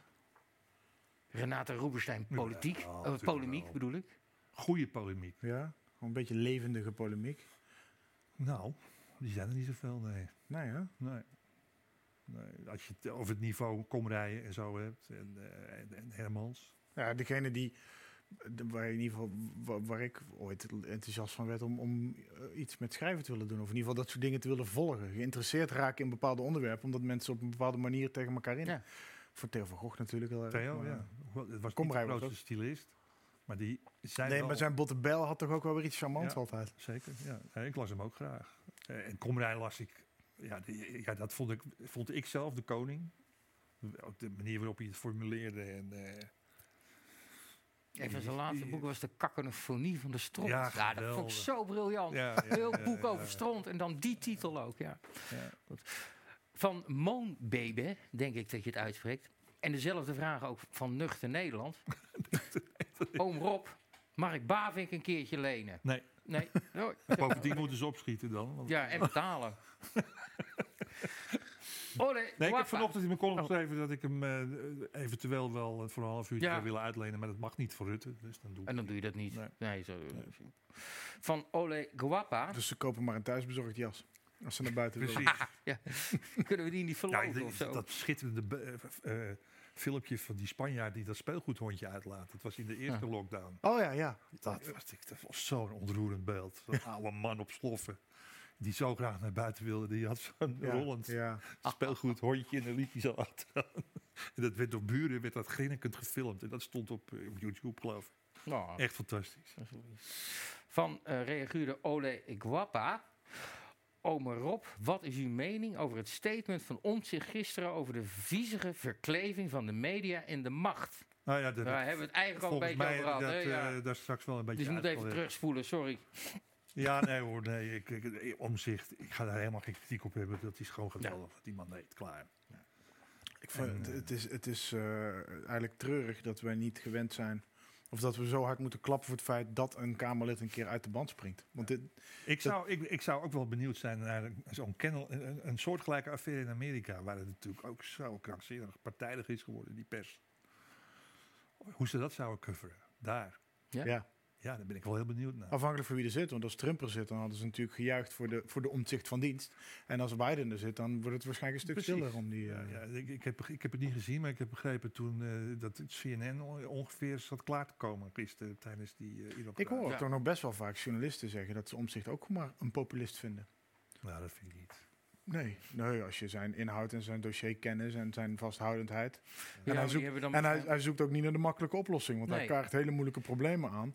En, voor, en stelde ook, want wij laten natuurlijk alleen maar de, de, de klappen zien die hij uitdeelde. Mhm. Maar achter ieder statement dat hij maakte zat ook een suggestie van oplossing. Een Ja. commissie voor dit en een Ja. inrichting anders voor dat. En een, een betere eh, handelswijze voor zus. Ik ben benieuwd hoe zijn toekomst bij het CDA is. eh, Ik denk dat hij daar, hij is, volgens mij is hij wel echt een CDA-man in hart en nieren. Hij heeft ook Ja, daar zijn hele eh, achterban opgebouwd. En ze kunnen niet van hem af. Hij heeft zichzelf bijna onaantastbaar gemaakt. Ja. Totdat hij misschien een keer een bewindspositie krijgt waarin eh, ambtenaren hem een, een pootje Volgens kunnen lichten moet hij dat zo. gewoon niet doen.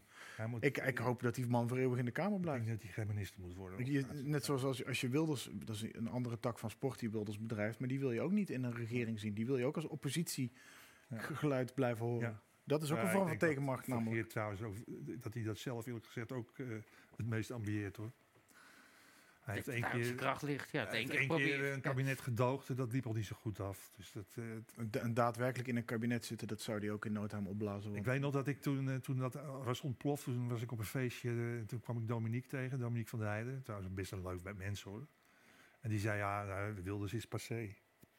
Nou, Ja, dat hoopten ze. toen- Maar dat was ook een soort wens ik, vader van de eh, gedachte. eh, Ze was toen nog getrouwd met Annette Jong. En Annette Jong is een collega van mij, vandaar dat ik er was.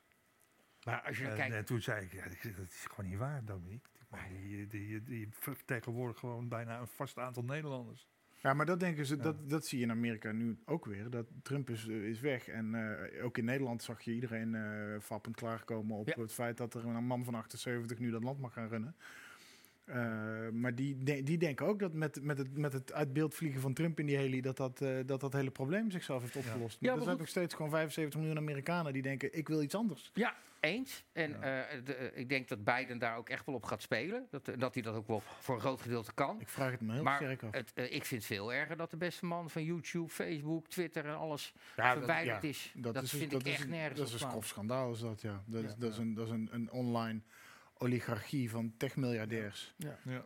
Die, eh, Ja, ik vond die oplossing die ze eerst hadden, dat ze gewoon eh, dus een, een, een, een- zijn tweets begeleiden met een, eh, met een soort factcheck. Een soort disclaimer erbij. En, eh, Ja, die vond ik niet zo gek. ja, maar Eh, vervolgens, zie- als je dan... Maar, Maar dit, dit dat, wordt ook, dat wordt ook arbitrair, want Biden had in een campagnefilmpje had hij het erover... als we nu niks doen voor het klimaat, dan gaan we over tien jaar is de mensheid uitgestorven. Zei hij letterlijk. Ja, Dat Ik ja, daar moet ook zo'n label bij, Ja. dat is gewoon ook niet waar. eens.